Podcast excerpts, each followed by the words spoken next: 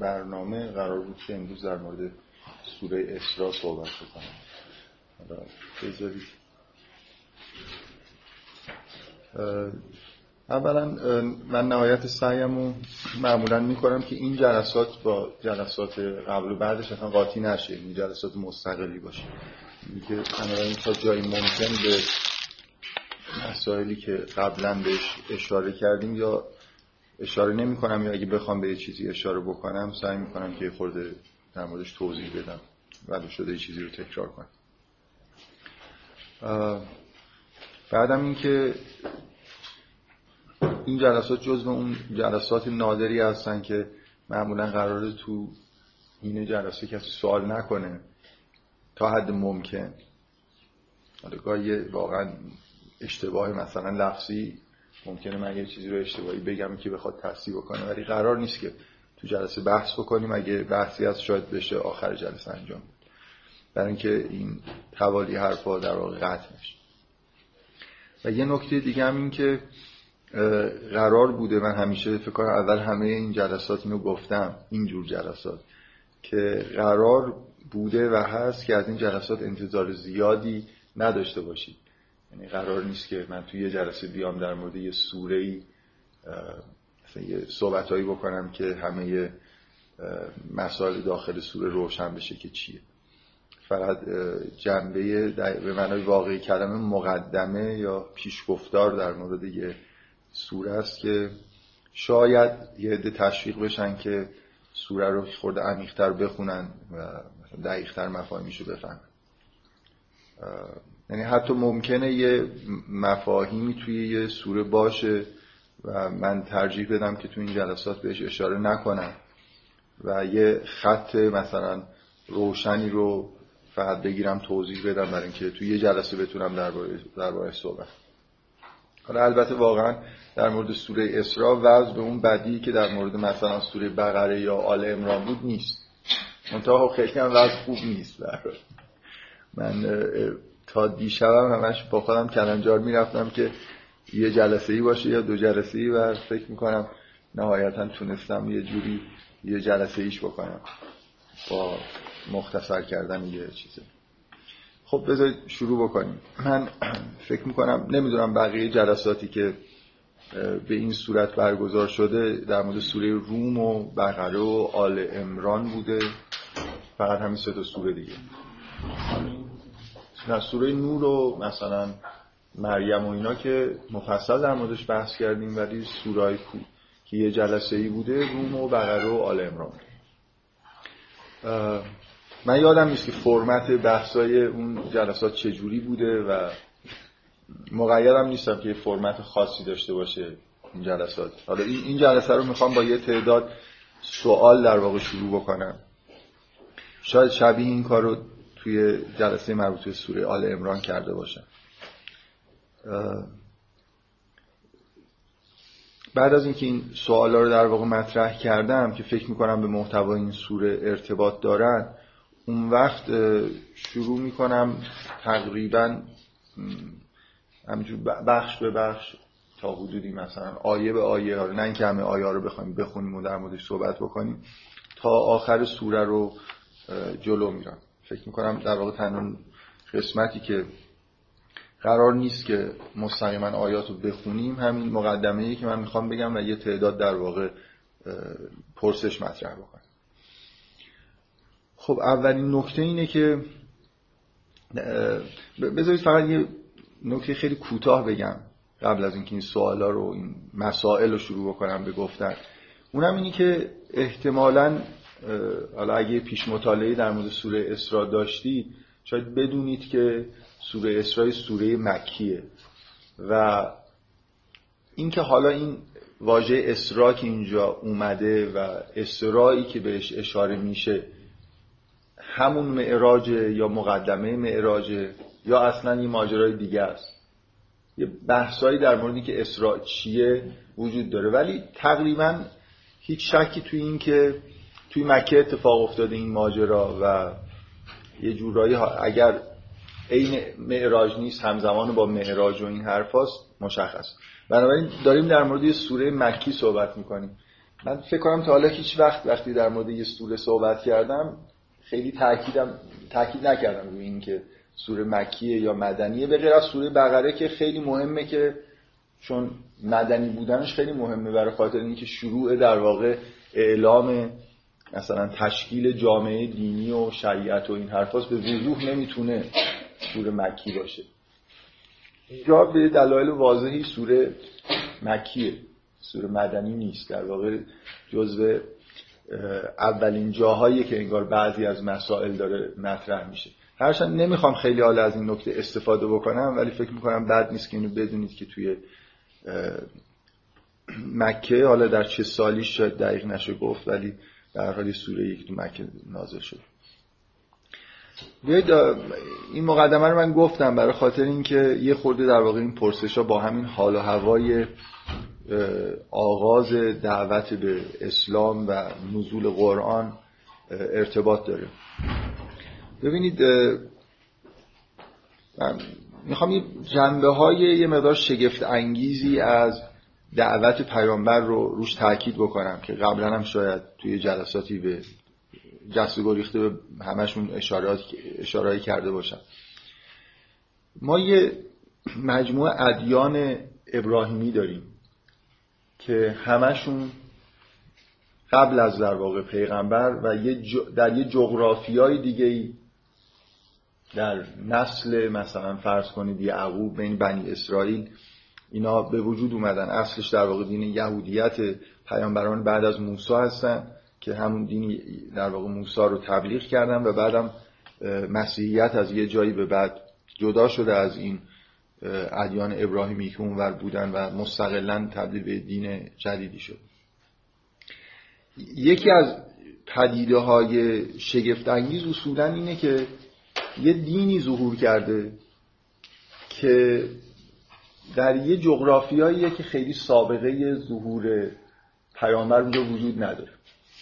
ولی به نوعی انگار نه در ابتدای شروع وحی مثلا وقتی سوره قلم داره نازل میشه یا نمی‌دونم سوره مزمل و مدثر داره نازل میشه در یکی دو سال اول نزول قرآن شاید هیچ اشاره در قرآن به این که این وحی ادامه مثلا فرض کنید وحی به حضرت موسی نشده باشه.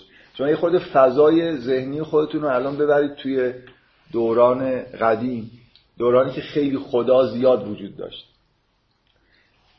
متوجه هستید؟ یعنی در دورانی دورانی که خیلی خدا داشتیم این خیلی نکته مهمیه که این پیغمبری که در صحرای عربستان دعوتش رو داره شروع, شروع کرده نهایتا حرفش اینه که خدای من همون خدای اوناست که اونور یه کارایی می‌کردن. متوجه هستید انتظار میره که اینجا یه خدای محلی مثلا ظهور کرده باشه. ولی پیغمبر بعد از حداقل مثلا سالهای اول وحی که اون سوره های مثلا کوتاه جزء سیوم و 29 و اینا داره نازل میشه که اتفاقا موضوع خیلی عمدهش مسائل مربوط به معاده بعد از اینکه یه خودی میگذره خلاصه تاریخ انبیا توی قرآن کم کم شروع می‌کنه به گفته شدن و این دین که در عربستان داره ظهور می‌کنه به عنوان ادامه سلسله انبیا بنی اسرائیل بهش نگاه میشه. تو سوره بقره دیگه این خیلی روشن به عنوان اینکه اونجا یه شاخه در واقع اسحاق و یعقوب وجود داشته و این شاخه اسماعیلی و به این ماجرا برمیگرده به اون زمانی که از حضرت ابراهیم اومده اینجا. مسجد الحرام رو بنا کرده و این حرفا. به هر حال یه نکته شگفت انگیز که الان شاید ما بعد از هزار خورده ای سال خیلی راحت میگیم ادیان ابراهیمی و این حرفا جغرافیا عوض شده. حداقل چند قرن پنج شیش قرن از زمان آخرین کسی که در بین بنی اسرائیل ادعای نبوت کرده گذشته یعنی در یه تاریخ جداگانه در یه جغرافیای جداگانه پیغمبری ظهور کرده که نهایتا ادعاش اینه که ادامه راه همون انبیاء بنی اسرائیل رو داره با آوردن یه کتاب جدید ادامه میده.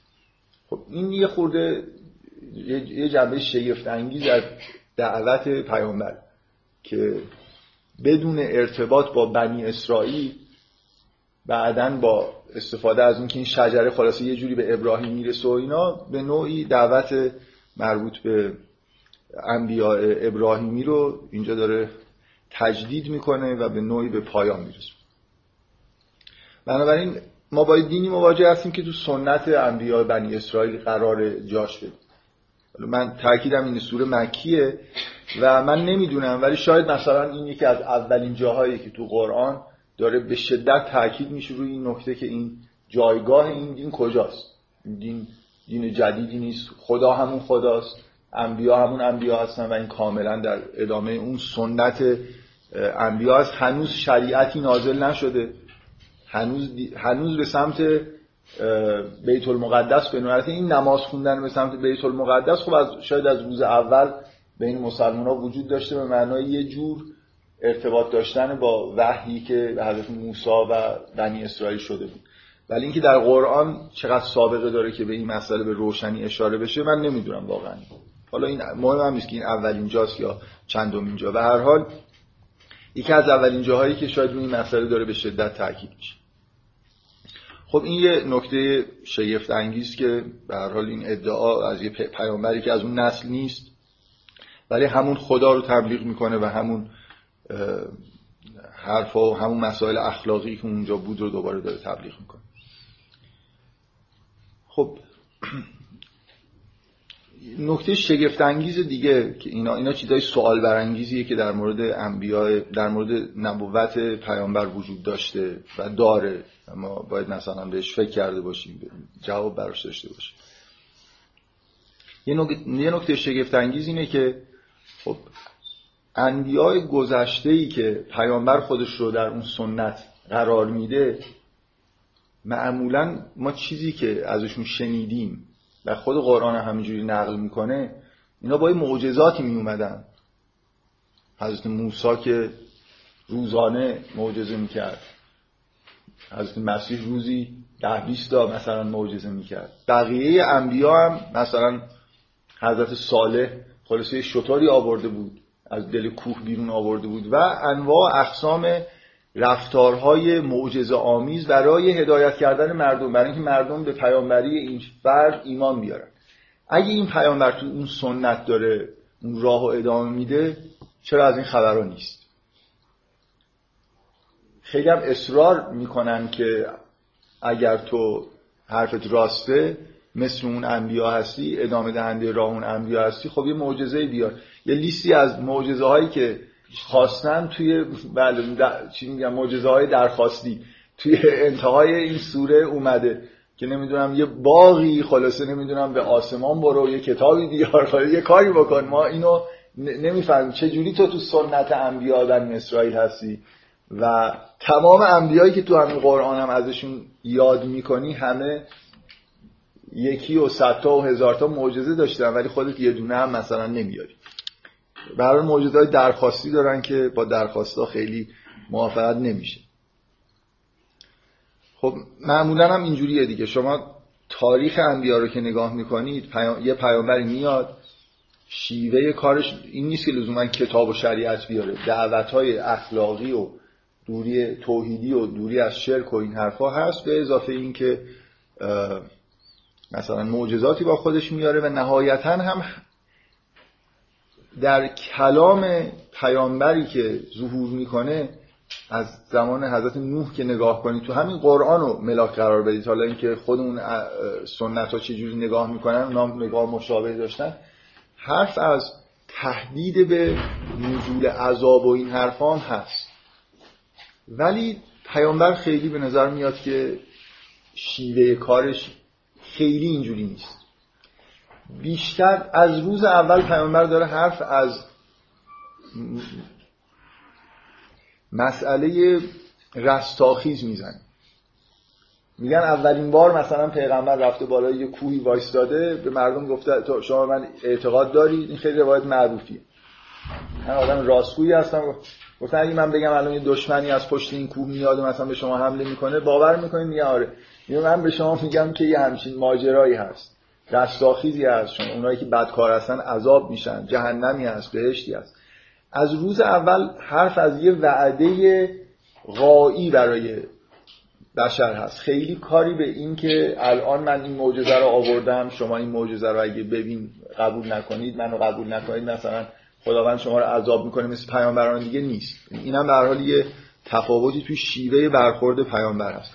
من اینا رو میگم شگفت انگیزه برای خاطر اینکه اگر این پیامبر تو اون سنت قرار قرار بگیره این تفاوت از کجا در, در واقع داره؟ این تفاوت جغرافیایی تفاوت فطرت زمانی مثلا 600 ساله که پیش اومده تفاوت تو شیوه تبلیغ اینا چیزایی که ما باید در واقع بهش فکر بکنیم. خب بذارید بگه تفاوت‌های دیگه ای که حالا از اول یه قسمت آشکاره از یه جایی به بعد به نوعی آشکارتر هم میشه. مسائل محتوایی. حالا اینا اینا مسائل تاریخ جغرافیا و مسائل فرم دعوت کردن ایناست. اگه این پیامبر تو همون سنته چرا حرفاشی خورده فرق داره با اون پیغمبر؟ هیچ شکی وجود نداره. من اسناد مدارک آوردم ولی نمی‌خوام تو این جلسه خیلی اسناد مدارک رو, رو بکنم. هیچ شکی وجود نداره که مثلا فرض کنید حضرت موسی اینقدر حرف از رستاخیز و معاد نزد. تقریبا از لحاظ آکادمیک اسناد و مدارک آکادمیک داره. از نظر آکادمیک یه چیز مسلمه که معاد شناسی و آخرت شناسی تقریبا توی تورات اصلا وجود نداره. به این معنای رستاخیز و روز قیامت. تورات موجود. من بذار یه خورده اسناد مدارک رو کنم. این یه کتاب خیلی خوبیه من توصیه می‌کنم. مخصوصا کسایی که اون بحثای یهودیت هم می‌خوان دنبال بکنن و به مسیحیت هم علاقه مندن این کتاب قرآن و کتاب مقدس در اون مایه های مشترک. از دنیز ماسون. انتشارات دفتر نشر پژوهش و نشر سهروردی دو جلده کتاب خیلی خوبیه که کارش اینه که قرآن رو با کتب مقدس دیگه مقایسه می‌کنه. من قبلا هم فکر می‌کنم تو قسمت مسیحیت یه بار کتاب آوردم سر جلسه از یه استفاده ازش کردم. یه فصلی داره تحت عنوان آخرت شناسی خیلی آکادمیک و خوب شما این دیدگاه به اصطلاح مشخصی که در مورد آخرت شناسی بازگشت انسان به سوی خدا. توی کتب مقدس دیگه وجود داره رو در مقایسه با قرآن می‌تونید اینجا نگاه کنید. یه فصل هم تحت عنوان جهنم داره یه فصل هم تحت عنوان بهشت داره. ببینید چقدر الان توی کتب موجود به اصطلاح مقدسی که یهودیا و مسیحیا پذیرفتنش حالا فعلا ما بیشتر کارمون با در مورد توراته چقدر اصولا مفهوم آخرت و بهشت و جهنم وجود داره؟ خب این کتاب اسناد مدارکش نشون میده که تقریبا هیچی. من باز اسناد مدارک دارم. مثلا نگاه بذارید من اول قبل از اینکه قطعه از اون کتاب براتون بخونم اصلا قصد ندارم. یعنی وقت ندارم که. اگه دو جلسه ای می‌شد می‌تونستم یه جلسه رو به راحتی این پرسشا رو بیشتر مطرح بکنم و جدیترشون بکنم بعدا یه جلسه در مورد سوره بحث بکنیم. ولی واقعا همین یه جلسه فکر می‌کنم خوب باشه. من یه کتاب دیگه ای به اسم دینشناسی تطبیقی. از یه آدمی به اسم تیواری. یه قسمتی از یهودیتش مربوط به آخرت شناسیه من فقط می‌خوام جمله زندگی پس از مرگ آخرت شناسی هم جمله اول این کتابی که در مورد همه ادیان بزرگ یکی یکی صحبت می‌کنه و دقیقا سعی می‌کنه سرفصلهای مشابه برداره با همدیگه مقایسه بکنه. اختلاف و تفاوت رو بگی از ادیان شرقی مثلا هندویسم و اینا توش هست تا ادیان ابراهیمی هم توش هست. زندگی پس از مرگ جمله اولش اینه. به نظر نمی‌رسد که اندیشه های یهودی درباره زندگی پس از مرگ چندان روشن باشه. با وجود این یهودیت آخرت شناسی خاص خود را دارد و بر اساس آن به نظر نمی‌رسد که معتقد باشد زندگی پس از مرگ جسمانی به پایان می‌رسد. چون اگه در مورد اسلام بخواید حرف بزنید اینجوری که حرف نمی‌زنید. به نظر نمی‌رسه. حالا به شما کلا کتب مقدس رو بخونید به نظر نمی‌رسه که زندگی بعد از مرگ وجود نداشته باشه. جورایی انگاری چیزایی هست. تورات همینجوریه واقعا. یعنی تورات موجود. تورات موجود شامل اشاره هایی مثلا حالا خود تورات پنج فصل اول نمیگم. کل کتاب عهد عتیق شامل اشاره هایی شبیه به یه چیزهایی شبیه رستاخیز چیزایی توش می‌تونید پیدا کنید. مثلا یکی از معروفترین قطعه های کتاب مقدس که میشه گفت این یه سندیه که یه جورایی به هر حال اشاره به آخرت و رستاخیز توی کتاب عهد میشه پیدا کرد یه عبارتی از دانیال نبی. هنگامی که جملات زیر را می‌گوید به داوری و حیات بازپسین اشاره دارد. حالا این جمله هایی که شاید روشنترین اشارات کل کتاب مقدس در مورد آخرته. بسیاری از آنان که در خاک زمین خوابیدن بیدار خواهند شد. بسیاری از آنان که در خاک زمین خوابیدن بیدار خواهند شد. اما اینان به جهت حیات جاودانی و آنان به جهت خجالت و حقارت جاودانی. یه جوری شبیه مسئله حش رو مثلا رستاخیزه و حکیمان مثل روشنایی افلاک خواهند درخشید و آنانی که بسیاری را به راه عدالت رهبری می نمایند مانند ستارگان خواهند بود تا ابد آباد یه جور به جاودانگی هم اشاره می‌کنه. مسیحیت خیلی روشنتر آخرت شناسی داشته و داره. من اصلا نمی‌خوام الان خیلی روی این تاکید بکنم که کتاب مقدس واقعا همین چند تا عبارت وجود داره. آیا عبارت وجود داشته که حذف شده؟ فقط می‌خوام اینجا این مسئله رو مطرح بکنم که هیچ شکی وجود نداره که توی کتاب مقدس به معنای چیزی که الان دست ما هست کتاب عهد عتیق ما آخرت شناسی روشنی نداریم. خیلی حرف از رستاخیز و مثلا فرض کنید بهشت و جهنم شما نمی‌بینید. خب دو تا تئوری می‌تونید شما داشته باشید که توجیه بکنید. این, خ... این یه نکته بذار یه نکته آکادمیک دیگه هم بگم. اینا چیزایی به اصطلاح. تثبیت شده است در هر کتاب به اصطلاح تطبیقی بین مثلا اسلام و یهودیت و مسیحیت شما نگاه بکنید یکی از تفاوت‌های قرآن از لحاظ نه شریعت و احکام و آداب و اینا از لحاظ عقیدتی یکی دیگه از اختلافات بین قرآن و کتاب عهد عتیق عدم حضور شیطان توی عهد عتیق. شما تقریبا اصلا مفهوم معادل ابلیس و شیطان توی عهد عتیق نمی‌بینید. قبول دارید که اینا سوال برانگیز هست در دو تا جواب می‌تونید بهش بدید. یکی اینکه خب ما کتاب ما مسلمونا یه جواب می‌تونه این باشه که ما قبول نداریم که این کتاب عهد عتیق کتاب خیلی اصیلیه. و تحریف شده. بعضی از مفاهیم ازش حذف شد مثلا فرض کنید به جای ابلیس نوشتن مار حالا یا یادشون نمونده یا به یه دلالی تحریفش کرد. مسائل مربوط به آخرت هم توش بوده حذفش کرد. خب فکر کنم این خیلی چیز دیگه برخورد معمولا استانداردشون خیلی ساده است. شما هر جایی اختلاف بگید که خب تحریف شده.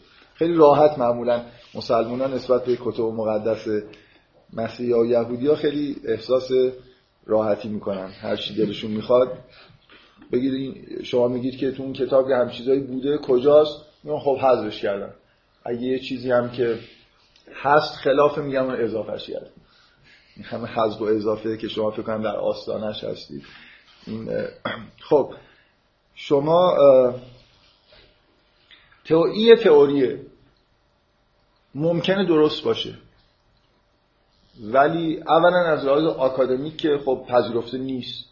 برای اینکه شما اگه میگید یه چیزی هست شده باید یه خورده دلایلی بیارید دیگه همینجوری. مثلا یه نسخه بیارید که توش باشه.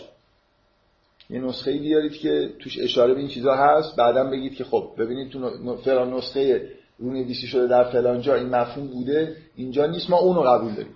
برای اینکه در تمام نسخه های مثلا من میگم که حافظ مارکسیست بوده ولی خب تحریفش کردن دیگه اون قسمت مارکسیستی. در هیچ نسخه هم من ندارم بگم که این چرا مارکسیست بوده. میگم مثل این آقای شاملوی مقدمی نوشته بود خدا بیامرز در مورد دیوان حافظی که تصویر کرده بود که حافظ و کلا دیگه ملحد و کافر و هر چی که دوست داشت در واقع.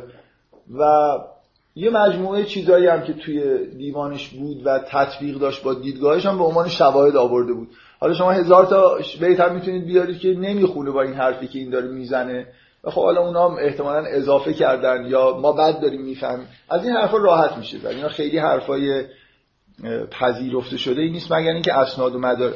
مدارک ارائه بکنید. من نکته اولی که می‌خوام بگم سست بودن در واقع این برخورد که همه این اختلافات محتوایی نتیجه تحریفه اینه که ما اولا اسناد مدارکی نداریم که این تحریف رو نشون بدیم و یه ادعای صرف پذیرفته شدنی نیست مگر اینکه حالا به حال مثلا بگیم در قرآن مشخصا به هم چیزی اشاره شده باشه. بگیم که حالا ما دلیل تاریخی نداریم ولی به طریقی از طریق قرآن مثلا استناد می‌کنیم. خب نکته دیگه به غیر از سند مدرک نداشتن ببینید من می‌تونم باور بکنم. که مسئله رستاخیز به طور تمثیلی یا به طور اجمالی در تورات یا عهد وجود داشته یه چند جایی بهش اشاره شده بوده و هست شده. اولا واقعا من هیچ انگیزه ای پیدا نمی کنم که چرا علمای مثلا یهود من انگیزه می‌تونم پیدا بکنم برای اینکه علمای یهود شعن اسماعیل رو پایین آورده باشن شعن اسحاق رو بالا آورده باشن. یه انگیزهایی وجود داره اونجا یه منافعی توش هست. ممکنه زمین بیشتری بهشون برسه مثلا. ولی آخرت رو حذف کردن کی باور می‌کنه که یکی نشسته باشه بخشای مربوط به آخرت رو حذف کرده باشه؟ بعد نکته اساسی که من نهایتا می‌خوام اینجا دیگه استوب بکنم و زیاد استدلالای تاریخی و متنی و اینا نیارم. روی این توافق بکنیم حد اکثر این تئوری اگه درست هم باشه شما می‌تونید باور بکنید که چند جایی اشاره شده بود دیگه. مثلا کسی می‌تونه قرآن رو معاد از توش در بیاره. نه همش بهش میچسبه دیگه. یعنی شما هر آیه اگه آیات مربوط به آخرت و معاد بخواید حذف کنید این کتاب احتمالا ده برگ شاید ازش باقی بمونه. من می‌خوام بگم حد من حرفم چیه؟ می‌خوام بگم این تفاوتی بین قرآن با تورات و کتاب مقدس وجود داره. اگه قبول نکنید که اصولا تورات در صدد این نبوده که خیلی حرف از رستاخیز بزنه حداقل اینو به طور بدیهی من فکر می‌کنم با همین حرفام تقریبا ثابت کردم که اگر هم حرفی زده خیلی مختصر بوده که قابل حذف بوده. اینجوری نیست که پیام اصلی مثلا تورات در کنار توحید معاد بوده. مگه میشه همچین چیزی رو بعدا حذف کرد؟ من یه اشاره به اون اختلاف تاریخی فریسیا و صدوقیا دفعه قبل کردم. ببینید اتفاقا یه سند و مدرکی که در مکتوبات بنی اسرائیل خیلی اشاره به رستاخیز نشده بود اینه که قدیم ها وقتی که اختلافات فرقه‌ای پیش اومد بین یهودیا این دوتا فرقه‌ای که اصلا جدا شدن صدوقیا کسایی بودن که به شدت متکی به متن تورات بودن و سنت شفاهی و این حرفا رو خیلی قبول نداشتن. خیلی اهل کتاب بودن. در واقع از اون نوع فرقه بودن که می‌گفتن به زبان عبری می‌گفتن کفانا کتاب الله حدیث و نمی‌دونم این چیزا خیلی براشون معتبر نبود. اینا به معاد اعتقاد نداشتن. برای اینکه می‌گفتن که کو سند مدرک کتبی نداریم برای وجود معاد. ولی پریسیا که اکثریت بودن به معاد اعتقاد داشتن نه بر با استناد به کتاب با استناد به سنت شفاهی. ببینید من ادعامای خود روشن بکنم. من, من واقعا ادعام اینه نمی‌خوام اینو ثابت بکنم. همون چیزی که روش توافق کردیم شما هم همه قبول کردید برای من کافیه. اینکه به این شکلی که قرآن معاد و مطرح می‌کنه که شاید نصف قرآن در مورد مثلا معاد داره صحبت می‌کنه مستقیم یا غیر مستقیم در تورات مطلقا اینجوری نبوده. اگر بوده اشاراتی بوده. اشاراتی که بعضی حتی شک کردن در اینکه یه هم چیزایی وجود داشته یا اگر این چیزایی که وجود داره در مورد رستاخیز داره صحبت می‌کنه. من ادعام اینه ادعایی که حالا بعدا ممکنه بخوام توی جلسات دیگه در موردش بحث بکنم که در سنت های شفاهی انبیا اشاره به معاد و رستاخیز بوده.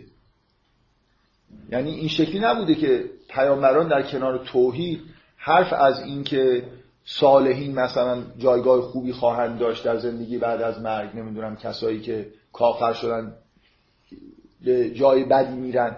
ولی اینکه ببینید این معنیش این نیست که حرف از بهشت و جهنم لزوما زده باشن. معنیش این نیست که لزوما از یه چیزی مثل رستاخیز مردگان از مثلا خاک و معاد جسمانی صحبت کرده باشن.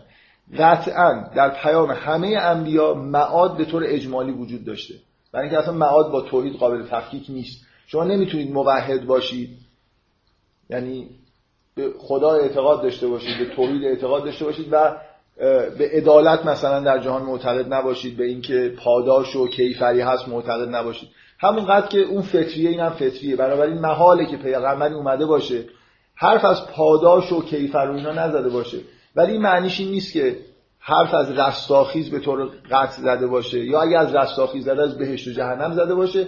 یا اگر زده باشه وارد جزئیات شده باشه.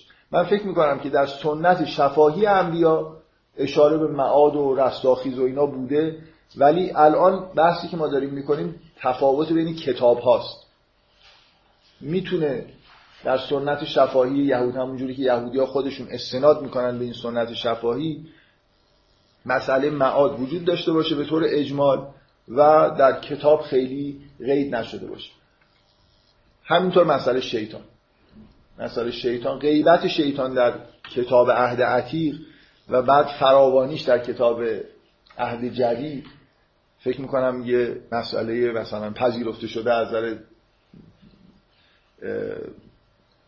تطبیق دادن این دوتا کتاب با هم دیگه است و اینکه به هر حال شیطان ابلیس و این مفهوم ابلیس در قرآن هم به یه معنای خیلی روشنی در موردش صحبت شد. پس ما اینجا حرف از اختلافات محتوایی هم داریم می‌زنیم که یه جوری شگفت انگیزن پیامبر حرفایی رو داره می‌زنه. اجمال ها رو داره تفسیر میده به شدت. از آخرت صحبت می‌کنه به طور مبسوط. در حالی که به نظر میاد در حداقل سنت مکتوب پیامبران بنی اسرائیل همچین طول تفصیل هایی وجود نداشته همچین تاکیدهایی وجود نداشته. هم همینطور مثلا حالا به عنوان مفهوم جزئی مفهوم نیروی شر در جهان و اون عاملی که شر رو پیش می‌بره به عنوان ابلیس یا شیطان و شیاطین توی قرآن مثل انجیل مثل کتاب عهد جدید مطرح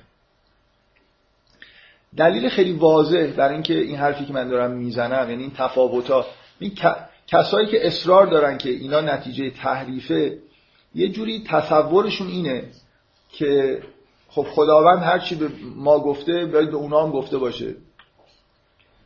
یعنی یه جوری ثبات همون نکته ای که باید پیام ها ثابت باشه. خداوند نمیشه برای بشر پیام های متفاوت آورده باشه. خب نکته ای که اینجا وجود داره و خیلی مهمه و من می‌تونم ازش به عنوان استدلال استفاده بکنم اینه که هیچ شکی توی تفاوت شریعت اسلام با شریعت یهود نیست. دیگه نص قرآن این رو شما می‌تونید ازش استخراج بکنید که این شریعت همون شریعت نیست. بنابراین فقط یه قدم باید بردارید در اینکه اون استدلال عقلی رو کلا از بین ببرید. اگه خدا می‌تونه شریعت دیگه ای به مسلمان داده باشه خدا می‌تونه بعضی از عقایدی که برای اونا شرح نداده رو برای مسلمان شرح داده باشه این نکته خاص. ما که نمیگیم به اونا حرف غلطی زده شده. مثلا اینی که بعضی از حرفا کمتر به اونا گفته شده. برای مسلمان با تفصیل بیشتری. اگه شریعت می‌تونه تکامل پیدا بکنه یا تغییر بکنه شیوه بیان عقاید هم می‌تونه یه تغییراتی داشته باشه. این خیلی دور از ذهن نیست. اگه اولی رو به پذیر دومی هم به راحتی پذیر خب این قبول دارید که اینجا سوالیه دیگه برای چطور ممکنه؟ این این پیامبر توی جغرافیای جدید اومده فرم تبلیغ کردنش تفاوتایی داره معجزه نیاورده حرفاش هم یه خورده حرفای متفاوتیه ولی انگار اصراری وجود داره که این ادامه همون سنت بنی انبیاء بنی اسرائیل. من دو تا نکته دیگه اینجا نوشتم که به عنوان مقدمه توی قبل از شروع بحث در موردش صحبت بکنم که می‌خوام خیلی مختصر در واقع اینا رو بهش اشاره بکنم. اینا دیگه در مورد ویژگی های وحی در زمان پیغمبر نیست. یکیش این که ادعایی وجود داره در مثلا عرفان ما و توی بعضی از حال مسائل کلامی ما. اینکه بذار خیلی مختصر من بهتون میگم شما تو قرآن می‌بینید که پدیده هایی وجود داره مثل طوفان نوح از بین رفتن و عذاب شدن اقوام وقتی که تخطی و تخلف می‌کنن. و یا حتی مس... یه پدیده مثل مسخ شدن تو قرآن هست. یه آدمی آدمهایی به دلیل که گناه می‌کنن تبدیل به مثلا حیوانات میشن. خب یه ادعایی در عرفان ما وجود داره که در بعد از پیامبر آخر و زمان دیگه این پدیده ها اتفاق نمیفته و دلایلی دارم که چرا اینجوریه. واقعا این درسته. می‌خوام بگم این یه خورده شما احساس نمی‌کنید دنیا یه ادعای معروفی نیچه کرده جمله که شاید همه شنیده باشید میگه خدا مرده است. خدا منظورش چیه؟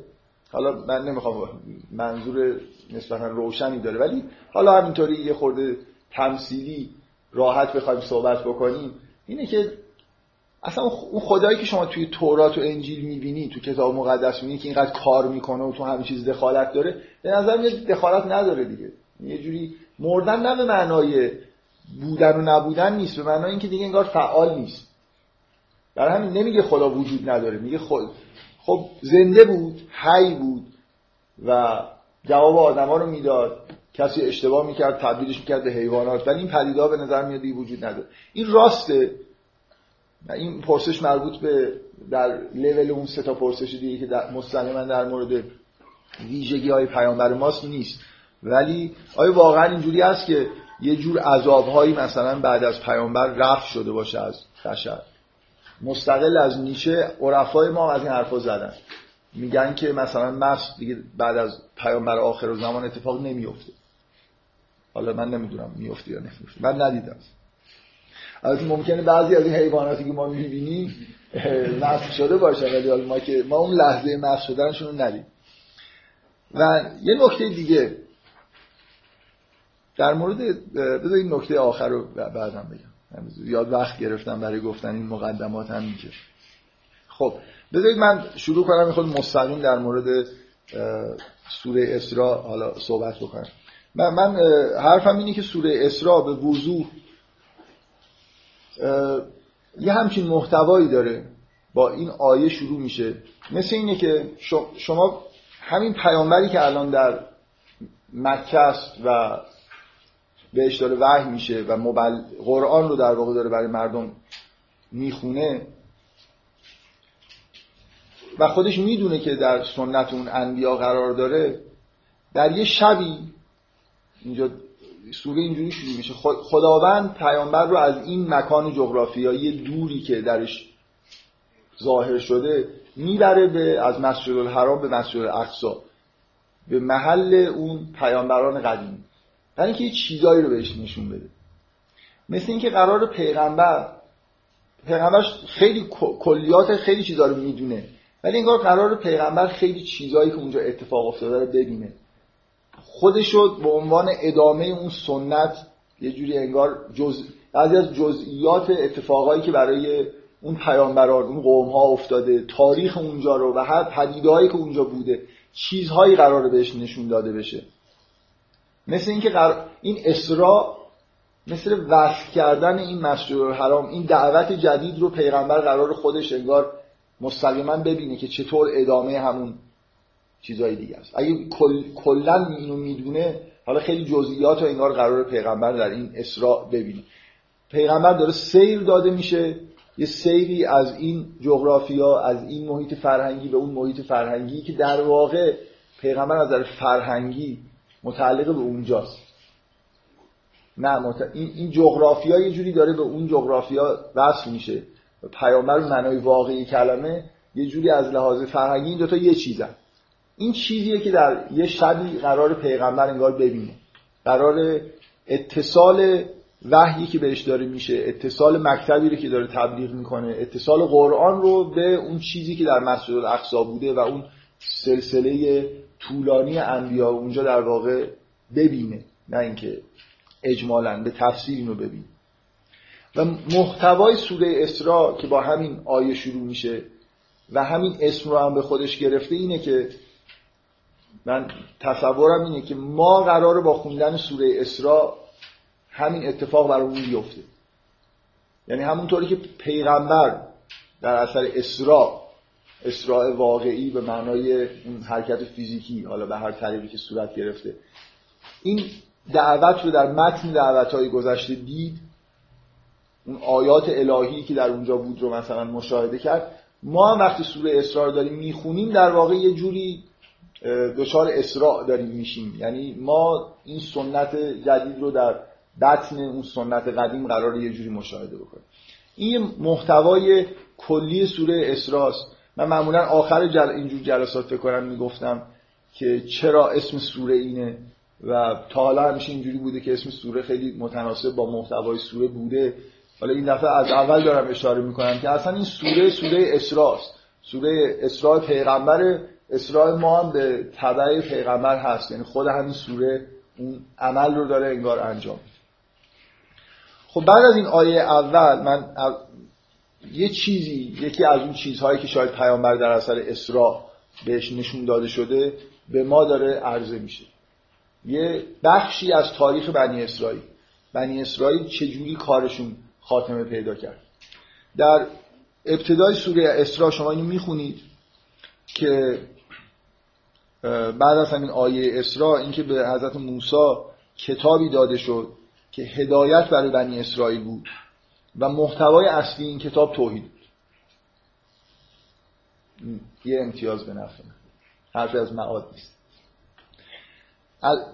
خود ال بنی اسرائیل الله تتخذون من دونی وکیل. که اصولا تمرکز شدید کتاب تورات و دعوت از موسی روی توحید بود. این چیزیه که همه الان هم تورات موجود رو بخونید همین رو می‌فهمید. همه چیز در خدمت یک تا پرست ذریت من اشاره میشه که از نظر تاریخی اینا در واقع کسانی هستن که همراه نوح هم شدن. و حالا این قطعه از تاریخ بنی اسرائیل شما اینجا می‌بینید.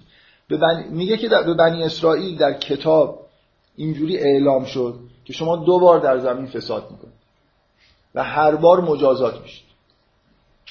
یک بار وقتی که به فساد می‌کنید ما بندگانی رو که اولی درسن شدید هستن زورمند و خود خشن هستن بر شما مسلط می‌کنیم بر علیه شما برمیانگیزیم. فجاس و خلال دیار اینا درون خانه های شما رو جستجو می‌کنن. و کان وعدا مفعولا. این چیزیه که وعده ایه که انجام میپذیره و پذیرفته. وعده دوم اینه که یه بار دیگه حالا شما بعد از اون وعده اول مجددا به شما نعمت های میدیم و اموال و بنین و اینا و دوباره جامعیتتون زیاد میشه و قدرت پیدا می‌کنید تا یک بار دیگه وقتی جا وعد الاخره وقتی اون وعد یا وعید آخر دوم دیگر سر رسید. لیسو وجوه کن دوباره شما رو حالا یسو وجوه کن یعنی نه. نه روسیاهی نیست. یه جوری انبوهگین شدن و یه همچین مفهومی در واقع توش هست. ولی ید خل المسجد کما دخلوها. اینها هم مثل اون اولیا مسجد رو حذف می‌کنن منظور از مسجد همون مسجد اقصا و اون محل عبادتی که در اورشلیم وجود داشت. کما دخلوها اول مره مثل همون که دفعه اول در واقع وارد شدن. ولی یوتب برو و علاو تطبیق من می‌خوام یه بحث تاریخی کوچیک بکنم که این دوتا وعد به چه چیزایی داره اشاره می‌کنه. برای اینکه یه ابهام یه خورده ناجوری که الان بعضیا تو ذهنشون هست و از بین ببرم. ولی زود می‌خوام برگردم به محتوای خود سوره اسراء و خیلی روی مسائل تاریخی نمی‌خوام تاکید بکنم. من اینکه بعضیا فکر می‌کنن که این وعده دوم هنوز عملی نشده و این برتری جویی دوم همین کاریه که اسرائیلی ها الان کردن و فلسطینی ها رو بیرون کردن. و قراره که مثلا یه جوری این وعده پیروزی فلسطینی ها و اسرائیلی ها باشه. والا آدم این چیزایی وقتی دوست داره صورت بگیره باید حد و حدودی آدم برای خودش قائل باشه که هر چیزی رو هر جوری که شد مثلا با قرآن توجیه نکنه. یه ذره شما به این متن نگاه بکنید. اولا اصلا مسجدی الان وجود نداره. اورشلیم مثلا اون عبادتگاه دیگه وجود نداره. بعد به وضوح هر دوتای این لشکریانی که اومدن تبهکارن مسجد خراب کنن. مثلا فرض کنید داره مسجد یهودی ها ده سال دیگه ساختن. مسلمون ها می‌خوان برن مسجد اونا رو خراب کنن. مثلا یه جوری ویرانی به بار بیارن. بذار بذار یه چیز خیلی ساده بگم. دو, دو باری مسجد خراب شده. از نظر تاریخی هیچ شکی وجود نداره که دو باری مسجد خراب شده. خب دو بارم اینجا حرف از اینه که مسجدتون خراب میشه. اینکه دفعه سومی اگه قرار دوباره مسجدی ساخته بشه و خراب بشه حالا اگر این اتفاق بیفته رفتی به این نداره. یه بار بابلیا حمله کردن مسجد رو تخریب کردن و مردم اسیر کردن و با خودشون بردن بابل. این دوران اسارت بابلیه که در تاریخ یهود وجود داره تو اسناد مدارک تاریخی خارج از عهد عتیق هم تثبیت شده است که همچین اتفاقی افتاد. مرحوم کوروش پادشاه این ور این ور دنیا رفت اینا رو از اونجا نجات داد برد بهشون کمک کرد دوباره معبد رو ساخته. و دفعه دوم رومیا این کار رو انجام دادن. در سال هفتاد میلادی که دیگه کار یهودیا به یه نوعی بنی اسرائیل توی سرزمین فلسطین به آخر خودش رسید. این دو دفعه رو که ما می‌بینیم. دفعه اول مسئله اسارت گرفتنه عبارتی که در قرآن در توصیف دفعه اول اومده میگه فجاسو خلال دیار. اینا تو خونه ها رو میگردن. دنبال چی دارن میگردن؟ دنبال آدما دارن میگردن دیگه. توی خونه ها رو بازرسی دارن می‌کنن. برای اینکه آدما رو دستگیر می‌کردن میبردن. برده میگه اسیر می‌گرفتن. دفعه دوم میگه که همه چیزو رومیا همه چیزو تخریب کردن. دفعه دوم هم همینه که اینجا به وضوح نوشته که لیو تبد رو ما علا تطبیرو یعنی اینکه دو تا چیز تاریخی روشن وجود داره. این توصیف هم کاملا منطبقه. و به وضوح هم به آدمای تبهکار داره اشاره می‌کنه. نمیگه که این آدمای خوبی بودن که این کارا رو کردن. و همه اینا روی هم دیگه به نظر من یعنی متن و تاریخ و همه چیز با هم دیگه تطبیق می‌کنه. حالا ما دوست داشته باشیم بگیم که این بذار من فقط نکته آخر رو بگم. اون قسمت فاجعه آمیزش. اصلا ماجرای این آیاتی که اینجا داره نقل میشه اساسش اینه که اصلا دیگه بنی اسرائیل یهود کارشون تموم شده از نظر خدا. این این وعد الاخره ایناست به معنایی. حالا من این خود در مورد بیشتر توضیح میدم. اصلا گفت اصلا گفتن این که قرآن یه چیزی رو داره نقل می‌کنه در مورد قوم بنی اسرائیل یعنی اینکه قوم بنی اسرائیل هنوز رسمیت داره نظر خداوند. با ماجرای تصمیمی که برای قتل از مسیح گرفتن. و حمله رومیا یه جوری تاریخ بنی اسرائیل به انتهاش رسید. از نظر خدا. می‌دونید منظورم چیه؟ یعنی این, این که شما بگید که این قوم هنوز یه چیزهایی وعده داده شده که باید به تحقق برسه به رسمیت شناختن قوم بنی اسرائیل به عنوان یه قومی که هنوز مثلا خداوند باشون در ادامه مثلا ارتباط خودش حالا گفته که در سال 2000 خورده میلادی حالا یه اتفاقی براتون میفته. اصلا اینجوری نیست. یعنی فرهنگ قرآنی حالا یه خود بیشتر اینو توضیح میدم اینه که این تموم شد دیگه. تاریخ بنی اسرائیل تا اینجاست. بنی اسرائیل به عنوان اون قوم برگزیده خدا وقتی مسیح رو رد کردن دیگه نباید کتاب بنی اسرائیل در موردشون چیزی بعد از این ماجرا نوشته باشه. اگه نوشته که رسمیت دارن دیگه. نکته خیلی اساسی اینه که اصلا چه رفتی بین این اسرائیلیا با بنی اسرائیل هست؟ اصلا اینا اینا بنی اسرائیل نیستن اینایی که اومدن اینجا. می‌دونید یعنی هر کی بیاد اسم خودشو بذاره یهودی و اسرائیل. اینا اصلا از نظر نژادی که یه آدمای دیگه مثلا آشکنازی ها که اکثریت دارن توی اسرائیل اینا کی میگه که از ذریه ابراهیم هستن؟ اینا هم از اینا که از اوکراین پا میشن مثلا میرن تو اسرائیل روسا لهستانی ها اینا که اصلا ذریه ابراهیم نیستن.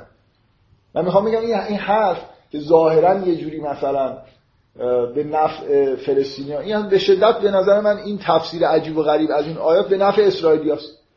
که اولا این اونا دوست دارن بگن که این اسرائیل که تشکیل شده یه جوری مربوط به همون ماجرای مثلا قوم برگزیده و ایناست. اصلا ربطی نداره حالا این ماجرای سیاسی که پیش اومده نه نژادشون اونه نه از نظر خداوند مثلا این تاریخ اینقدر ادامه داره. بگذاریم به این ادعاهای این اونقدر به نظر من روشنه که این از نظر تاریخی به چی داره اشاره می‌کنه این دوتا واقع تاریخی؟ کی اتفاق افتادن و چیه؟ که خیلی چیز نیست جای بحث کردن نداره. اگه می‌خواید در مورد این واقعیت های تاریخی سوال بکنید نکنید.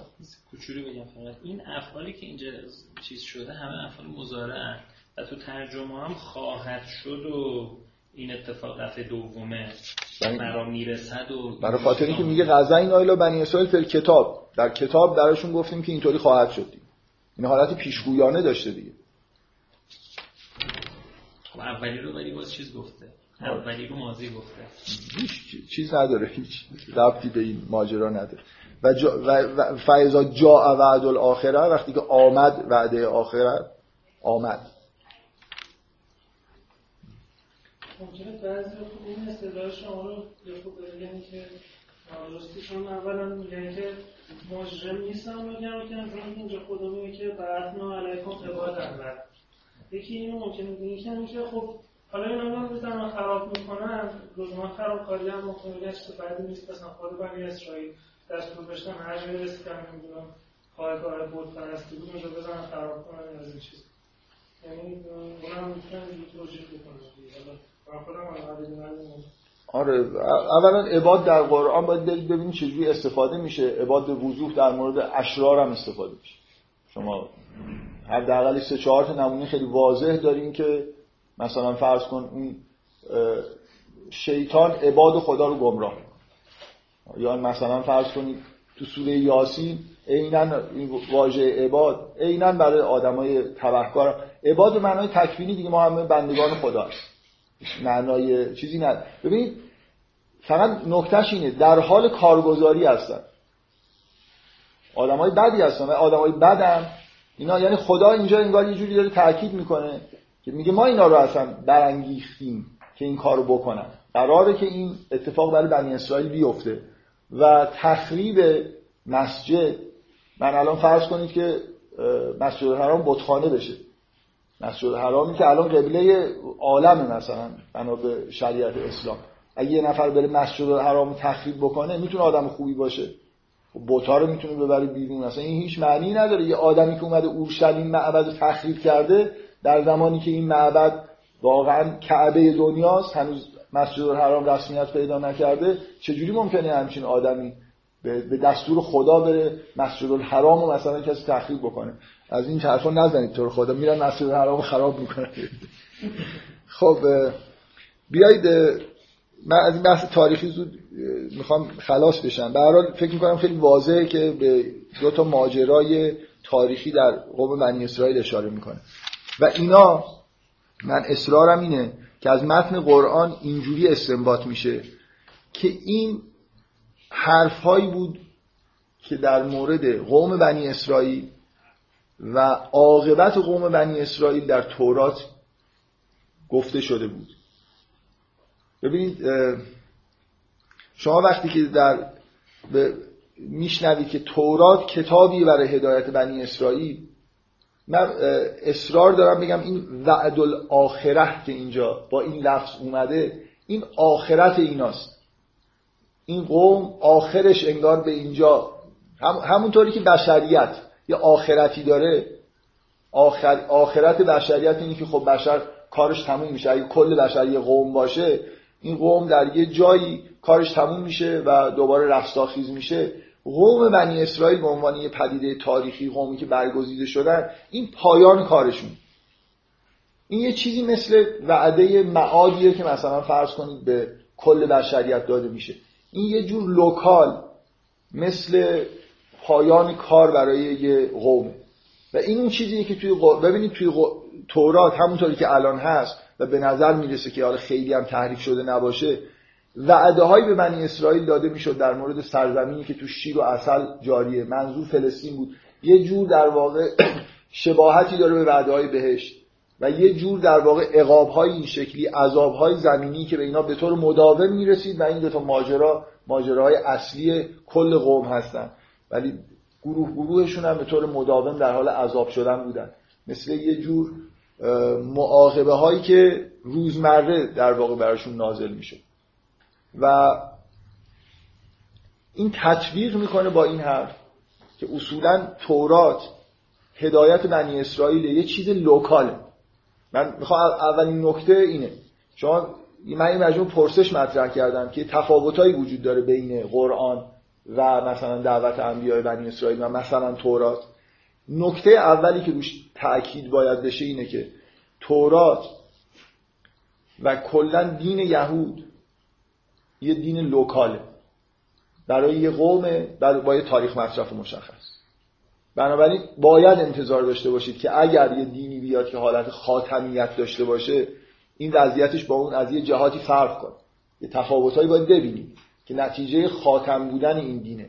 اون برای یه قومه و در یه تاریخ مشخص این برای همه انسان هاست برای همیشه تاریخ.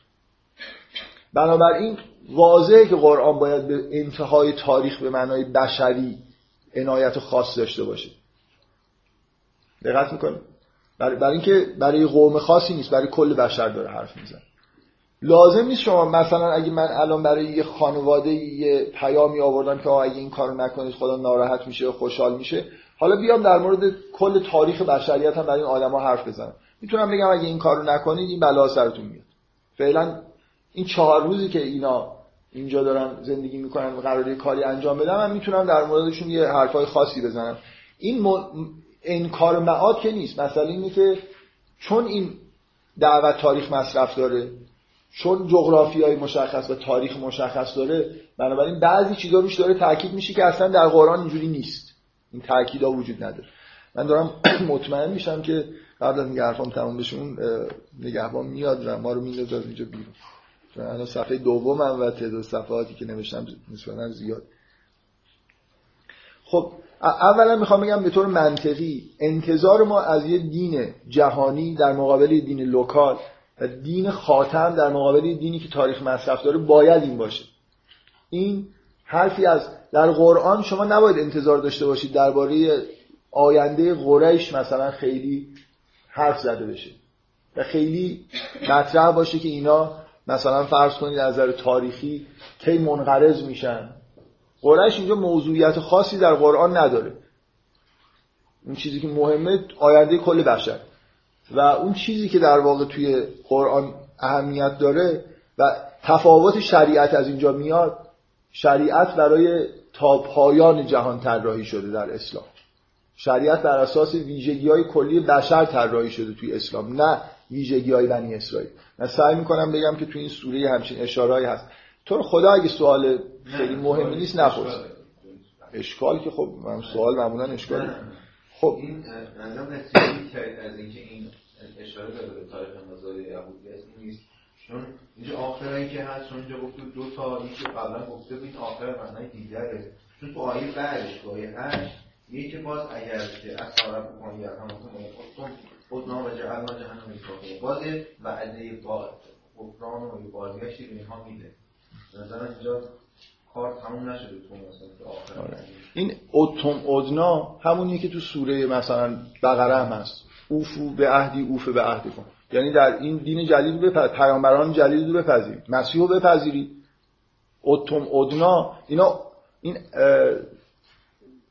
فساد دومشون قصد کشتن مسیح بود. نپذیرفتن مسیح بود. و بعد اخراج کسایی که به مسیح ایمان آورده بودن شکنجه کردنشون اینا باعث شد که در سال 70 میلادی از لحاظ اون چیزی که ما دیده به اصطلاح الهی که نسبت به تاریخ داریم اینی که این فسادها که دیگه به اوج خودش رسید کار بنی اسرائیل رو در واقع یکسره کرد.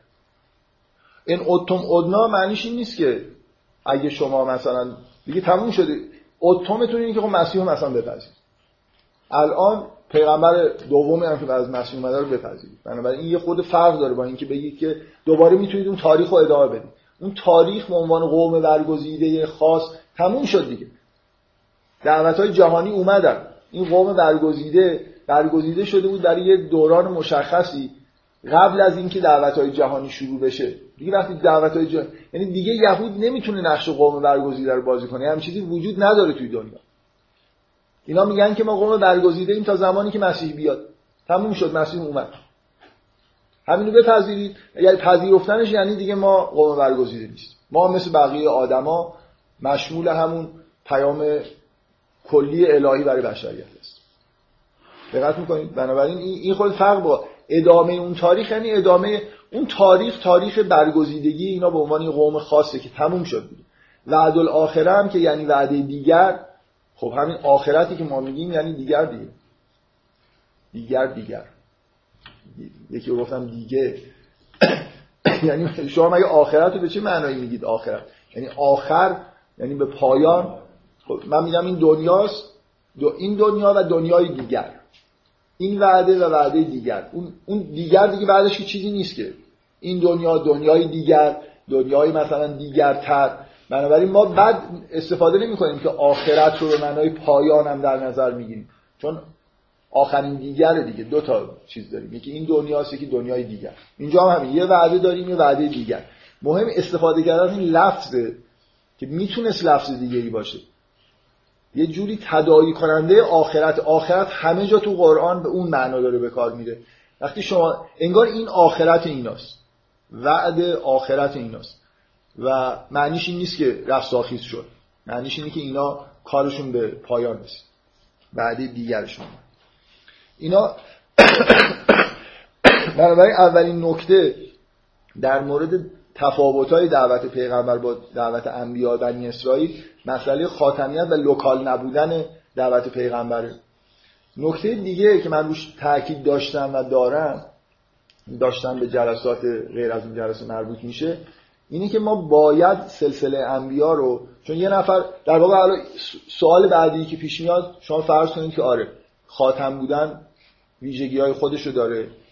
یه چیزهای جدیدی باید گفته بشه که قبلا گفته نمی‌شد. بعضی از چیزهایی که لوکال بود نباید اصلا گفته بشه برای خاطر اینکه این نباید محدودیت زمانی و مکانی داشته باشه. حالا از اون طرف شما یه سوال دیگر رو باید جواب بدید. اصلا چرا یه پیغمبر نیومده؟ چرا باید یه سلسله انبیا باشه که بعد یکی ختمش بکنه؟ خب یه نفر بیاد اون حرف آخر رو بزنه دیگه. شما جواب این سوال رو نمی‌تونید به نظر من بدید به طور منطقی. مگر اینکه اینو بپذیرید که دلیل اینکه شریعت داره تکامل پیدا می‌کنه تا به یه جایی برسه. دلیل اینکه عقاید دارن کم کم بیان میشن تا به یه جای ثابتی برسن. اینه که بشر داره تکامل پیدا می‌کنه. سخت افزاری که موجوده داره ورژن های جدیدش میاد به یه جایی می‌رسه نرم افزارها هم هر دفعه که این سخت افزاری خود بهتر میشه ورژناش عوض میشه دیگه. معمولا من به زبان شما دارم صحبت می‌کنم. یعنی نمیشه این نرم افزار آخر رو روی مثلا قوم نوح اصلا اینستال کرد. اون سخت افزارشون خیلی هنوز حالت ابتدایی داره. شما باید اجازه بدید که بشر در طول تاریخ رشد کنه مغزش پیشیده تر بشه زبانش متناسب زبان نماد پیچیده شدن مغز بشر یه جور ارتباط های جدید. شما توی زبان ایما و اشاره نمی‌تونید قرآن رو بیان بکنید نمی‌تونید پیام آخر رو بدید. فرهنگ باید رشد بکنه یه جریان های تاریخی باید پیش بیاد که بعدا بشه. در واقع ازش استفاده کرد من قبلا به این نکته اشاره کردم. هیچ چیزی به نظر من توجیه درستی وجود نداره مگر اینکه شما بپذیرید که جهان در حال تحول بوده انسان در حال تحول بوده. و نوع برخورد خداوند با تربیت انسان اینه که شما آدم ها رو از بد به کودکی خلاصه یه تربیت هایی می‌کنید. یعنی این خیلی ایده بدیه برای تربیت یه انسان که من وایستم این وقتی که عقلش کامل شد بهش بگم که چیکار بکنه چیکار نکنه. درستش اینه شما از بچگی چیزای بچگانه بهش بگید. یه خورده که بزرگتر شده چیزای دیگه بهش بگید. آمادش بکنید. یه روزی که کار به اینجا رسید که دیگه همه چیزو میشه بهش گفت. مثلا حالا 14 ساله شده 18 ساله شده سن شرعی یا قانونی کل ماجرا رو بهش بگی. که اصلا دنیا چه خبر رو؟ تا حالا که این چیزایی که من بهت گفتم چرا به نفعت بوده؟ اگه به این جایی رسیده که نفع و ضرر خودش رو دیگه تشخیص میده و عقلش به یه جایی رسیده که قوه تشخیص داره کل مطالب رو بهش بگید آخرش چی و اول این تربیت اصلا برای چی بوده؟ حالا دیگه به اصطلاح فارسی میگن که دیگر خوددانی. شما بچه رو ممکنه وقتی یه کار گوش نمیده خود مثلا کتکش بزنید یه گوشمالی بدید. ولی دیگه آدم مثلا 25 ساله رو که تنبیه بدنی کردن همچنین خیلی کار چیزی نیست. برای مثلا اعتراف بخواید بگیرید ازش ممکنه به درد بخوره. ولی برای اینکه اصلاحات اخلاقی و اینا فکر نمی کنم برای آدمی که عقلش از یه جایی کامل تر شده تاثیر مثبتی بذاره. درسته؟ من می‌خوام بگم اینو توجیه بکنم. چرا قبلا خداوند عذاب نازل می‌کرد؟ مثل, مثل بچه شما تورات تورات دو تا ویژگی داره. هم لوکاله از نظر زمانی و مکانی. همین خورده با عرض معذرت برای کودکان و نوجوانان نوشته شده. یعنی برای در حد همون ادراکات اون زمان یه چیزایی گفته شده. این شکلی نیست که همه چیز در واقع بنی اسرائیل مثلا فرض کنید ما تاریخ فرهنگ بشر رو نگاه کنید. اصلا این ادعاهای مربوط به ادیان رو بذارید کنار. بشر در سراسر دنیای دوران زندگی کردن با استوره داشته. میگن یه آدم معروفی هست که ادعاش اینه که اصلا منطق بشر در دوران مثلا چندین هزار سال قبل و منطق به معنای ارسطویی که ما الان همه بهش مجهز هستیم به معنایی حالا نمی‌خوام بگم ارسطویی منطق سمبولیک کنه با این دو دو چهار تایی که ما راحت می‌فهمیم فرق داره. یعنی تو اسطوره ها مثل رویاها هستن. چیزایی در میمیره دوباره مثلا فرض کنید تو صحنه بعد ممکنه ظاهر بشه. کسی هم نمی‌پرسه که این مرده بود نبرده بود. خیلی اسطوره منطقی نیستن. از این منطق نرمالی که ما می‌فهمیم پیروی نمی‌کنن. این این اسطوره ها رو ذهنیت آزاد بشر چندین هزار سال قبل ساخته. که این بنابراین نشانه خوبی که بشر از نظر ذهن در چه حدی از فهم قرار داشته؟ هر چقدر که اسطوره عجیب و غریب و غیر منطقی و بیشتر حالت رویاگونه و اینا دارن شما باید بفهمید که بشر اینا رو شما وحی و این چیزایی که از آسمان می آمده رو بذارید کنار. اون چیزایی که از زمین خود مردم تولید می‌کردن همین چیزاست دیگه. همین چیزای داستانهای شگفت انگیز و عجیب و غریب به شدت تصویری و وهم انگیز و وهم آلود. شما نمی‌تونید در یه آدمایی که در این مرحله از تفکر مثلا اسطوره‌ای هستن بیاید استدلالای منطقی بکنید بیاید حقایق و این مثل بچه است. بچه چرا داستانای فیری تیلز میگن برای بچه ها؟ ذهنیت بچه همین چیزها رو اصلا می‌فهمه و میپذیره. دقیقا من یه بار تو سوره مریم اینو خیلی با طول و تفصیل گفتم. این تمثیل خیلی خوبیه برای رشد بشر که رشد فرهنگی بشر رو به رشد انسان در واقع تشبیه بکنه. واقعا ذهنیت فرهنگی بشر و ذهنیت کل جامعه بشری از این دوران کودکی گذشت. بنابراین ما ادیانی داریم که برای کودکان و نوجوانان و اینا هستن تا به جای پیامبر خاتم بعد از بلوغ بشر در واقع میاد. و دقیقا هم انتظار دارید که چی بگه؟ که من این حرفا رو زدم دیگر خود دارید. آخرتتون هم اینه. مثلا یه پایان بشریت هم اینجوری میشه میرید جهنم یا میرید بهش اینجوری نیست که پیامبر گفته باشه که اگه الان این حرفا به من ایمان نیارید سائقه از آسمان میاد. متوجه هستید اینجوری نیست که پیامبر معجزه های تصویری همین الان آنلاین مثلا ارائه کرده باشه. همین کتاب. خب بخونید. دیگه عقل دارید دیگه. دیگه الان معجزه تبدیل شده به کتاب. این کتاب بخونید. اگه به نظرتون درسته تبعیت بکنید. نه هم که دیگر خود دارید. آخرتتون هم همینه. یعنی این دقیقا پایان ماجرا به نظر میاد باید این باشه.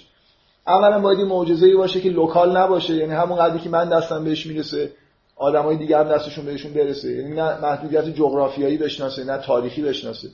و بعدم اینکه باید لحنش هم اینجوری باشه. اگر آخر اگر خاتمیتی در کار هست کتاب باید بیاد در مورد بشریت به طور کلی صحبت بکنه و باید متناسب با وضعیت بشر تا آخر و زمان باشه به قوم خاصی اختصاص نداشته باشه و الاخر این داستان که تموم میشه من اصل این چیزی که قبلا هم بهش اشاره کردم توی جلسه قبل این عبارته. شما بعد از اینکه این می‌خونید که تورات برای بنی اسرائیل اومده بود دعوت اصلیش توحید بود و حرفی که در مورد عاقبت بنی اسرائیل می‌زد این بود که شما دو تا وعده دارید و وعده آخرتتون اینه میگه که ان هذا القرآن یهدی للتی هی اقوم. قرآن به یه چیز استوارتری هدایت می‌کنه. این کلمه هدایت در مورد بنی اسرائیل برای تورات اومده. این اقوم در مقابل اون هدایت تورات. اون هدایت local این هدایت دیگه. یهدی للتی هی اقوم و اولین چیزی که ذکر میشه و یبشر الذین و یبشر المؤمنین الذین یعملون الصالحات ان لهم اجرا کبیرا و ان الذین لا یؤمنون بالآخره اعتدنا لهم عذابا علیما این آخرت دیگه همین آخرت خودمونه. این چیز اولین چیز اقوام که شما در قرآن می‌بینید این تاکید فراوان قرآن روی مسئله آخرت بشریته نه دیگه قوم و چیزای روزمره که ممکنه پیش بیاد. حالا قراره شما از اینجا به بعد مثلا سوره اسراء به یه معنا وقتی من میگم که قرار ما این دعوت رو در بین سنت در واقع گذشته انبیا ببینیم در واقع منظورم از این دعوت یعنی قرآن. سوره اسراء اول تا آخرش درباره قرآن. درباره قرآن ویژگی های قرآن چیزهایی که تو قرآن هست که قبلا نبوده تأثیری که قرآن می‌ذاره و همه سوره اسراء این مقدمه ای که در مورد تورات و این چیزا هست که تموم میشه دیگه در مورد قرآن قرآن به چی داره دعوت می‌کنه؟ این چیز اقومی که توی قرآن هست قبلا نبوده چیه؟ شما قراره اگه سوره اسراء رو خوب بفهمید واقعا تو خود همین سوره اسراء این قوام رو یه جوری ببینید با, با حس کنید. اگه کتب مقدس قبلی رو مثلا بخونید ببینید واقعا این وقت میگه اقوام یعنی چی. شما این متن مربوط به آخرت رو که یه صفحه طول می‌کشه رو یه خورده بخونید. من نمی‌خوام وارد جزئیاتش بشم واقعا. ببینید اصلا این, این چه جور سخن گفته کجای مثلا فرض کنید کتابای حد اکثر همونجوری که توی حالا انجیل و تورات و اینا هست با اشاره و تمثیل و یه چیزایی در مورد آخرت شاید اومده. این حالت استدلالی که اینجا از اولین عبارت یه عبارت فلسفیه. می‌خواد این مسئله رو توضیح بده که چطور انسانی که خیر خودش رو می‌خواد ممکنه کارش به جهنم بکشه. چرا این جدایی اتفاق میفته یه صالح میشن. میگه که این و ید الانسان به شر دعا رو بالخیر و کان الانسان عجولا.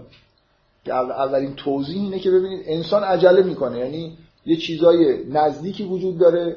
اینا رو چون میچسبه از یه چیزی که خب در انتها بهش می‌رسه باز میده بنابراین چرا مردم بدکار و تبهکار و نیکوکار میشن اینجوری؟ بعد میگه که نگاه به شب و روز نگاه کنید به عنوان مثلا شما هر روز در واقع یه بار میمیرید دوباره شب میمیرید روز زنده میشید میرید کار می‌کنید. این رستاخیز رو هر روز دارید تجربه می‌کنید. اینو به عنوان یه آیتی بگیرید از اینکه رستاخیزی وجود داره. ببینید اصلا من تاکید می‌خوام روی این بکنم که اصولا لحن تورات لحن توصیفی و بیانیه استدلالی نیست. اونجوری که در شما تو قرآن از توضیح فلسفیش می‌بینید تمثیل براش می‌بینید تلاش برای یه جور نمایش هنری که روی قلب آدما تاثیر بذاره می‌بینید انواع اقسام یعنی شما اون چی میگن ابزارهای بیانی رو می‌بینید که قرآن داره استفاده می‌کنی اقوام بودن فقط محتوای پیام نیست. از شیوه بیان کردن از چیزهایی که داره گفته میشه. مثل به نهایت رسیدن ابلاغ اون پیامیه که باید به انسان برسه. بعد خب من بذارید من یه خورده دیگه همینجوری تا جایی که وقت میشه حالا امیدوارم که میشم به اندازه کافی بمون وقت اگه کسی نیاد ما رو بیرون نکنه من سعی می‌کنم اینو همین یه جلسه تموم بکنم که جلسه دوم براش نذارم خب. نمی‌خوام واقعا ببینید بعد از این حالا مثلا حالت استدلالی این حالت بیان اینکه شما این آیت چیزی شبیه آخرت رو به طور مداوم خوابیدن مثل مرگ بیدار شدن مجدد مثل از نو شروع کردن یه زندگی. خب این آخرت یه چیزی پیچیده تر از اینه ولی شما مشابهش رو به عنوان آیت در رفتن مثلا روز و شب و آمدن و این چیزا می‌بینید بعد یه آیاتی که بیشتر جنبه تاثیر حسی دارن که میگه و کل انسان الزمناه طائره فی عنقه و نخرج این حالت این چیزی که خیلی تو قرآن زیاده. نمایش دادن این که اون روز چه اتفاقی میفته شما وقتی بلند بشید نامه اعمالتون رو مثلا دستتون بدن.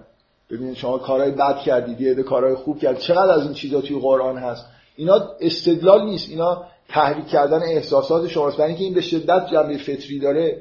یعنی ما توی درونمون یه احساسی از اینکه یه روزی بازخواست میشیم که با زندگی خودمون چی کار کردیم هممون داریم. که مسئولیت داریم در مقابل این. فرصتی که توی این دنیا داشتیم. هممون می‌دونیم که میمیریم. اگه ندونیم که برانگیخته میشیم لاقل اینکه مدت محدودی تو این دنیا هستیم و میمیریم و حالا خوبه که این رو به بهترین وجه ممکن انجام بدیم. ببینید این خاموش شد. من میگم حالا فعلا روش حساب نکنیم. خب بذارید من وارد و حالا اینجا رو نگاه کنید میگه بعد از اینکه حالا میگه که ولا تزر و وازرتون وزر اخرى و این حرفا و ما کننا معذبین. حتی نبعث رسولا. و اذا اردنا ان نهلك قريتا ببین دیگه حرف از این نیست که قریش رو می‌خوایم کلی داره صحبت می‌کنه. قاعده این که چجوری؟ به بنی اسرائیل می‌گفت که شما این کارو می‌کنید. یه عده میان شما رو سرکوب می‌کنن. قرآن قرار نیست که در مورد قوم مثلا اعراب چیزی بگه. قاعده کلی رو داره بیان می‌کنه. قاعده کلی اینه. میگه اولا ما عذاب نازل نمی‌کنیم مگر اینکه رسول فرستاده باشه و ثانیا و اذا اردنا ان نهلک قریتا وقتی می‌خوایم یه قریه ای رو هلاک بکنیم یه جامعه رو از بین ببریم امرنا مطرفو مطرفی ها ففسقوا فیها فحق علیه علیه علیه القول فدمرناها تدمیر قاعده کلی اینه. قریش اگه می‌خواد ببینی که از بین میره یا نه قاعده کلی اگه ایرانیا فکر می‌کنن تا 5 سال 10 سال دیگه از بین میرن یا نه همین قاعده کلی اگر اینجوری شده اگر مطرفی ها در حال فسق و فجور و اینا هستن از بین میرن. و کم اهلک نامن القرون. ببینید اصولا این همون شعن قرآن در مقایسه با اون این اون چیز اقومیه که در مقابل دعوت به بنی اسرائیل هست. اینکه گزاره ها در مورد قوم خاصی نیست. گزاره گزارهای کلی هن. بیان سنت الهی در مورد اینکه خداوند چگونه در تاریخ اثر می‌کنه. و شاید جالب ترین قسمتش که من یه خورده در مورد سوره مریم یه نیم ساعتی یه چیزی مشابه اینو توضیح دادم. باز دوباره حالت فلسفیه که اصلا کلا خداوند همه رو یاری می‌کنه. بهشت و جهنم اینجوری نیست که شما بگید که اینا رو خدا مثلا داره کتک می‌زنه از اینا خوشش اومده. اینایی که یه چیزی در نزدیک رو می‌خوان خدا بهشون همینو میده. خب اینا در دور وقتی که دستاخیز میشه چیزی اونجا نخواستن. میگه که این خیلی عبارت جالبیه شبیهش سوره مریم است کلا نمد و هاولای و هاولا خدا و ما و هاولای من عطا ربک و ما کان عطا ربک محظور این که میره جهنم خب این همین عاجلش رو خواست دیگه. این ادامه همون انسان عجولا توز در واقع برمیگرده به همون عبارت یه مقدار مجمل اولیه که توضیح بده چجوری عجل آدم ها رو در واقع دعا ید انسان به شر دعاهو بالخیر یعنی چی؟ یعنی همین. یعنی آدما با یه چیزای عاجله رو می‌خوان. چون عجولن دیگه. آدم عجول عاجله. همین چی؟ الان جلوش این هست اینو می‌خواد. خب همینو خدا بهش میده. چون چه انتظاری از خداوندی که عطا می‌کنه داره یه آدمی داره میمیره برای خاطر اینکه مثلا این کتابو داشته باشه خب خدا این کتاب بهش میده. بعد اون دنیا دیگه اون کتابی که بهش میدن چیزی توش ننوشته چیزای بدی نوشته.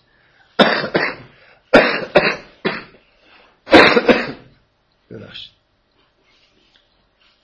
و نهایتا اینکه اون دنیا این اختلاف درجاتی که تو این دنیا می‌بینید بیشتر. حالا ادامه قرار چی ببینید توی سوره اسراء؟ اون چیزایی رو ببینید که یه تفاوتایی رو ببینید این اقوام نسبت به اون هدایت بنی اسرائیل. دومین اولین چیزی که با تاکید زیاد میاد مسئله آخرت. با ابعاد حالا اعتقادیش و توصیفیش و اینا که توی تورات قطعا به این تفصیل نبوده. اگر اجمالی بوده و حذف شده. اگر بوده. من از شک دارم که خیلی این چیزا جزء تحریف حساب تحریف شده باشه. خب دومین قطعه این سوره بعد از این مقدمه و این قطعه اول یه سری احکام اخلاقی هم که یه جوری معادل ده فرمان موسی هستن اینجا هنوز یادتون باشه من اشارم به اینکه مکیه اینکه این سوره هنوز قبل از نزول شریعت جدید برای اسلام شریعت مدونی وجود نداره بنابراین خیلی شبیه این آیات خیلی شبیه آیات ده فرمان. ده فرمان هم وقتی به موسی داده شد که هنوز جزئیات شریعت معلوم نبود. ده تا حکم اخلاقی کلی گفته شد. شب... من می‌تونم الان ده فرمان رو براتون بخونم ولی فعلا این کار انجام نمیدم. شما ولی توصیه می‌کنم. شما این ده فرمان و این فرمان ها رو با ده فرمان موسی مقایسه بکنید. برای اینکه تفاوت ها خب اونجا هم. شما هر, هر جوری. ده فرمان بین 9 تا 11 تا هم میشه گفت. اینجا هم همون جوریه. یه خورده می‌تونید بعضیا رو با هم ادغام کنید بعضیا رو نکنید. خیلی من می‌خوام بگم که همونقدر که اون 10 تاست اینم 10 تاست. یعنی یه جورایی خلاصه اونا هم این شکلی نبوده. یه فکر نکنم اون موقع مثلا توی سنگ نوشته هایی که موسی آورد نوشته باشه که یک دو یه متنی بود که بهش میگن ده ده فرمان که بالاش ننوشته بود که بسم الله الرحمن الرحیم ده فرمان. معروف شد معروف شد ده فرمان. حالا اینا هم همونه دیگه. حالا بین ده یازده. ممکنه توی ده فرمان موسی هم اختلاف نسخه وجود داشته باشه. ولی شروعش عین همون فرمانای ده فرمان لا تجعل مع الله الها آخر فتقعد مظلوما مخذولا و غذا ربک الا تعبدوا الا ایاه. اینا عین دو تا فرمان اول. اینکه فقط خدا رو بپرستید بت نپرستید. و بالوالدین احسان و جزء فرمان هاست. فقط تفاوت اقوام بودن رو نگاه کنید. اولا یه تفاوت اینجا وجود داره توی فرمان. من یکیشو سعی می‌کنم بگم که چقدر مهمه که شما این فرمان رو اونجا نبوده اینجا هست. و یه چیزی داره تاکید میشه و دلیل مثلا تاریخی واضحی داره. ثانیا شما اون ده فرمان رو که حالا شاید واقعا عین کلام خدا باشه ببینید فقط بیان حکمه. توراتو که می‌خونید حسی وجود نداره که چرا این حکم باید قرآن هر جایی که احکامو داره بیان می‌کنه یه جوری همراه با مثلا شما این مربوط به والدین اونجا هست که به والد پدر مادر خودتون احترام کنید. ببینید اینجا چقدر همراه با دلیل و ایجاد احساسه. یعنی اینکه من بارها این رو تاکید کردم که احکام توی قرآن حکمت رو دارن آموزش میدن. این احکام از کجا میان؟ چرا باید این کارا رو کرد؟ فقط نه اینکه یک دو سه چهار این کارو بکن اون کارو نکن. نماز تو اینجوری بخون. اینکه شما بفهمید که پدر مادر رو مثلا باید احترام بذارید. میگه که آخرش وقتی داره تموم میشه میگه و قول یاد میده. میگه و قول رب برهم هما کما ربیانی صغیر چرا باید پدر مادرت احسان بکنی؟ برای اینکه اینو بفهم که این موقعی وقتی که یه چند سانتی متر بیشتر نبودی اینا تو رو با مهربانی کما ربیانی صغیر به هر حال پرورشت دارن. مهم نیست که بعدا آدمای منحرفی بودن آدمای خوبی بودن آدمای بدی بودن. حکمی نیست که پدر مادرتون اگه آدمای خوبی هستن خوبی بکنید پدر مادرتون هر اصلا جلادن. هر دوتاشون قاتل زنجیره ای بچه باید به پدر مادر خودش احترام بذاره باید بهش نیکی بکنه. اینجوری نیست که بود تراش پدر مثلا از ابراهیم مثلا رئیس بود پرستاست و از ابراهیم بی احترامی که نمی‌کنه به پدر خودش. میره با نهایت محبت و احترام بهش مثلا میگه این کار نکن. اونم حالا چقدر با چقدر با احتیاط و اینکه بیا من مثلا این چیزی بگم که خوبه و خب بذارید من روی یه نکته ولی این ده فرمان رو قرار به عنوان پروژه بخونید بعدا برای خودتون بفهمید که چرا این اقوام نحوه بیانش اون به اصطلاح چیزی که همراهش هست. فلسفه حکمی که همراهش تا حدودی گفته میشه. در سراسر قرآن اینجوریه. ببینید در ده فرمان توصیه به همسایه هست در این ده فرمان توصیه به زل قربان خب؟ چرا اینجوریه؟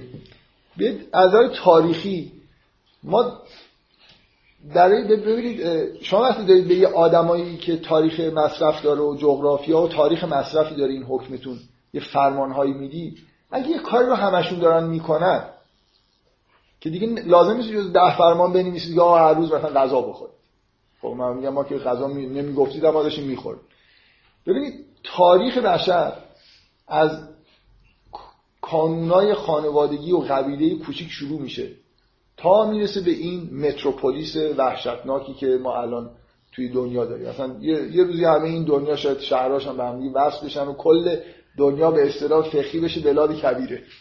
یه بلد یه بلد بیشتر نداشته باشیم خب شما توی به آدمای که تو غار دارن زندگی می‌کنن بگید به زل قربای خودتون مثلا. خب بابا این اصلا دیگه قبیله اصلا همش اساسش زل قرباست دیگه. اینکه اونا که مش... اینو باید بهش بگی که به غار همسایت یه خورده برس.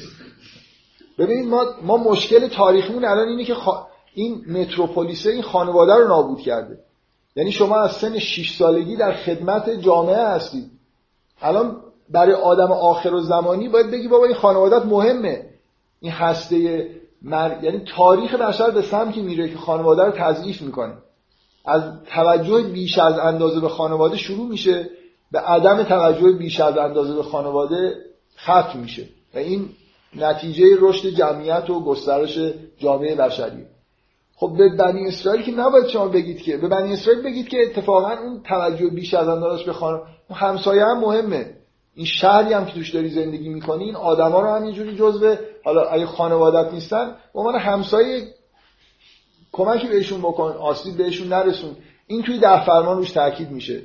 ولی برای این پیام آخر و زمانی تاکید روی ببینید این برای عرب نیست. عرب هم قبیله زندگی می‌کرده شاید قبیله تر از بنی اسرائیل هم زندگی می‌کرد. علت تاکید روی زل قربا برای از طرف به اصطلاح قرآن اینه که آینده خطرناکی در روبروی بشر هست که الان باش مواجه شدیم. الان اتفاقا این تاکید روی خانواده و پدر و مادر و زل قربا و این حرفا. یا بذارید یه نکته دیگه. اصلا به اون اندازه که تو قرآن به عنوان مهمترین حکم اخلاقی بعد از مثلا نماز خوندن همیشه میگه انفاق کردن انفاق کردن خیلی توی شریعت یهود و مثلا ده فرمان و اینا نیومده. خب اینا خیلی واضحه دیگه. مردم همه خ... اصلا چیزی اضافه ندارن. پول به وجود نیومده چیزی به وجود نیومده اصلا انفاق کردن. چون یه وقتی آدما به اصطلاح دستشون به دهنشون برسه یارو مثلا فرض کنید در الان من برم در دارفور و مثلا سودان بهشون بگم آقا انفاق کنید. در میگم بابا همشون دارن از گرسنگی میمیرن. حالا یه چیزی که من یه تیکه گیرم بیاد حالا بیام اینو بدم خیلی جا نداره شما به آدم انسان مثلا نخستین حرف از انفاق بزنید باید جامعه بشری شکل بگیره آدم پولدار به وجود بیاد زندگی خود راحت بشه. حالا خیلی مهمه که شما این عادت رو داشته باشید به عنوان عادت اخلاقی که از مال خودتون به دیگران بدید. حالا من وارد جزئیات نمیشم ولی اصولا این مقایسه این فرمان هایی که اینجا هست که شباهت دارن به ده فرمان نظر تعداد. نظر اینکه این زمانی نازل شده که هنوز شریعت نیومده.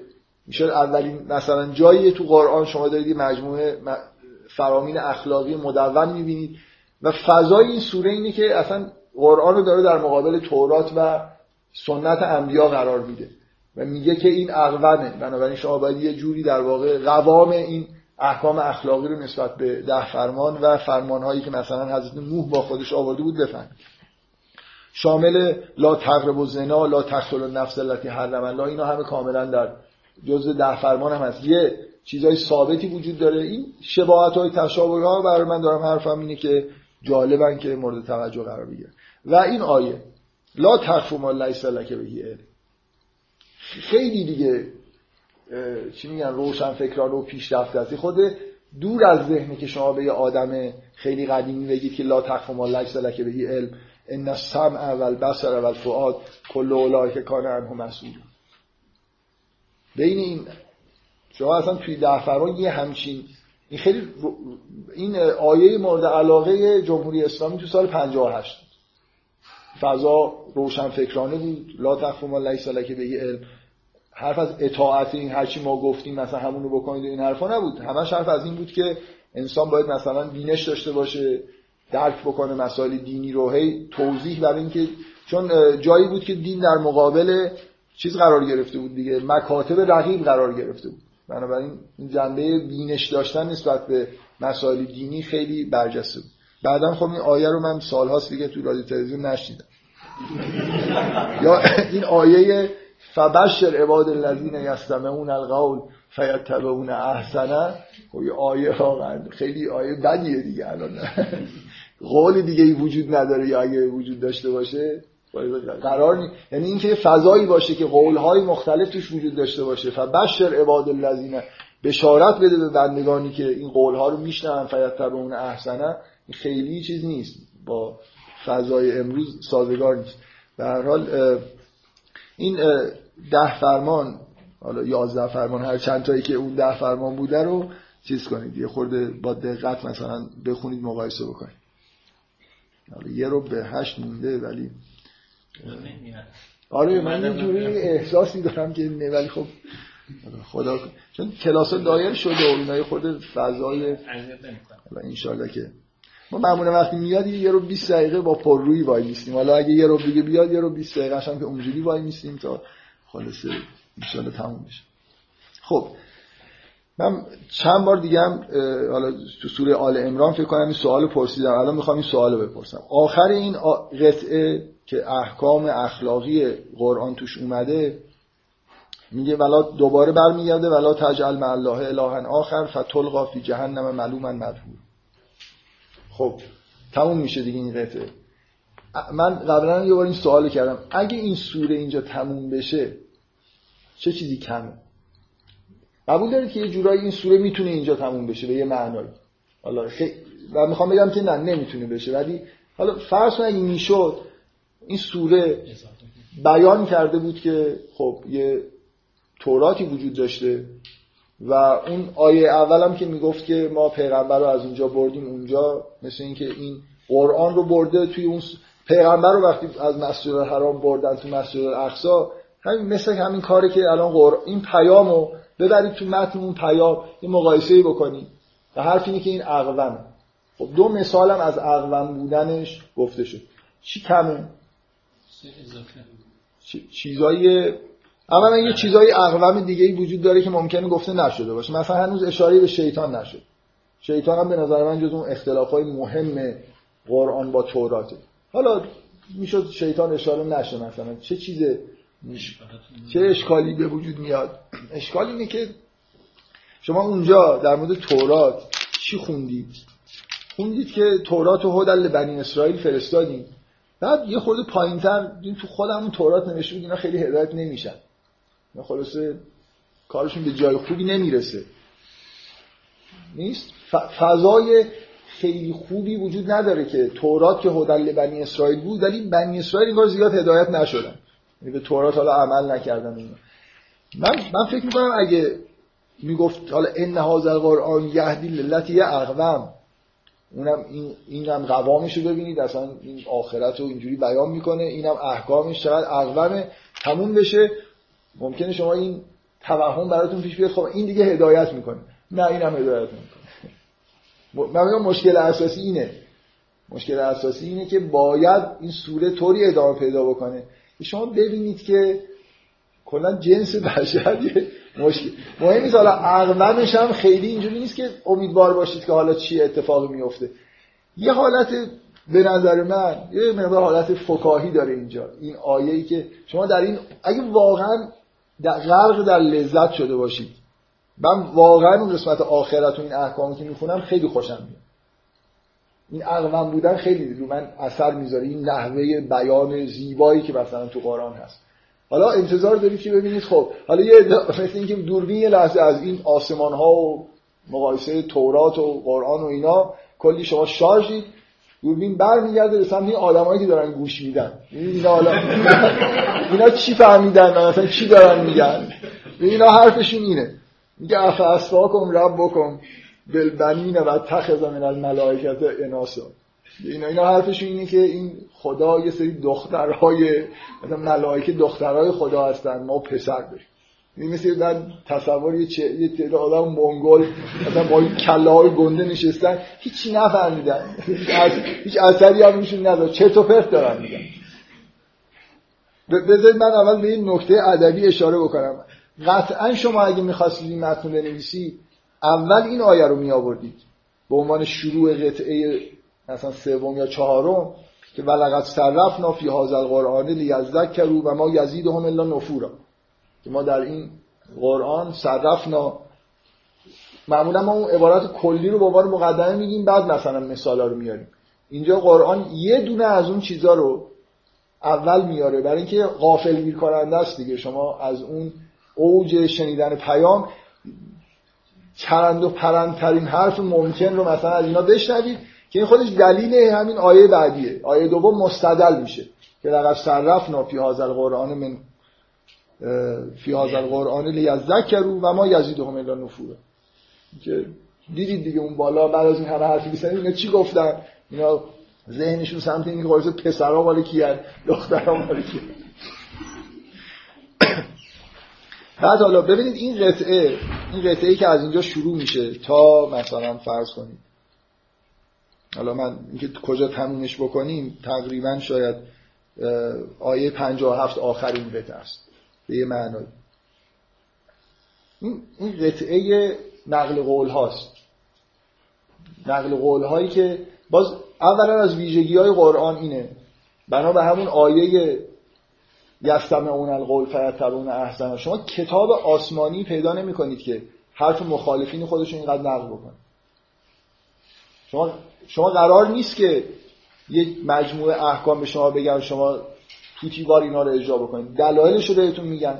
حرفای ضد این که گفته میشه رو بهتون قرآن میگه. اقوام بودن قرآن از لحاظ واقعا شما در کجا می‌بینید که اینقدر احتمام داشته باشه یک کتاب که به بهترین وجه ممکن. یعنی اگه فرعون سخنرانی مؤثر ادبی خیلی خوبی کرده به بهترین وجه عربیش توی قرآن هست که آدم می‌خونه خود رو آدم اثر می‌ذاره. اینقدر که قشنگه. اینجوری نیست که حرف اونا گفته نشه یا اگه حرفشون گفته میشه تضعیف بشه. به بهترین وجه ممکن بهترین استدلالایی اگه چیزی دارن برای گفتن گفته میشه پاسخ داده میشه. در واقع حالت جدل توی قرآن هست. برای اینکه قرآن مال آدمای بالغه.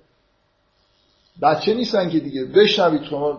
اون قول اصلا خود قرآن داره زمینه اینو فراهم می‌کنه که یستمعون القول فیتبعون احسنه. یه گوش بدید ببینید اونا چی میگن.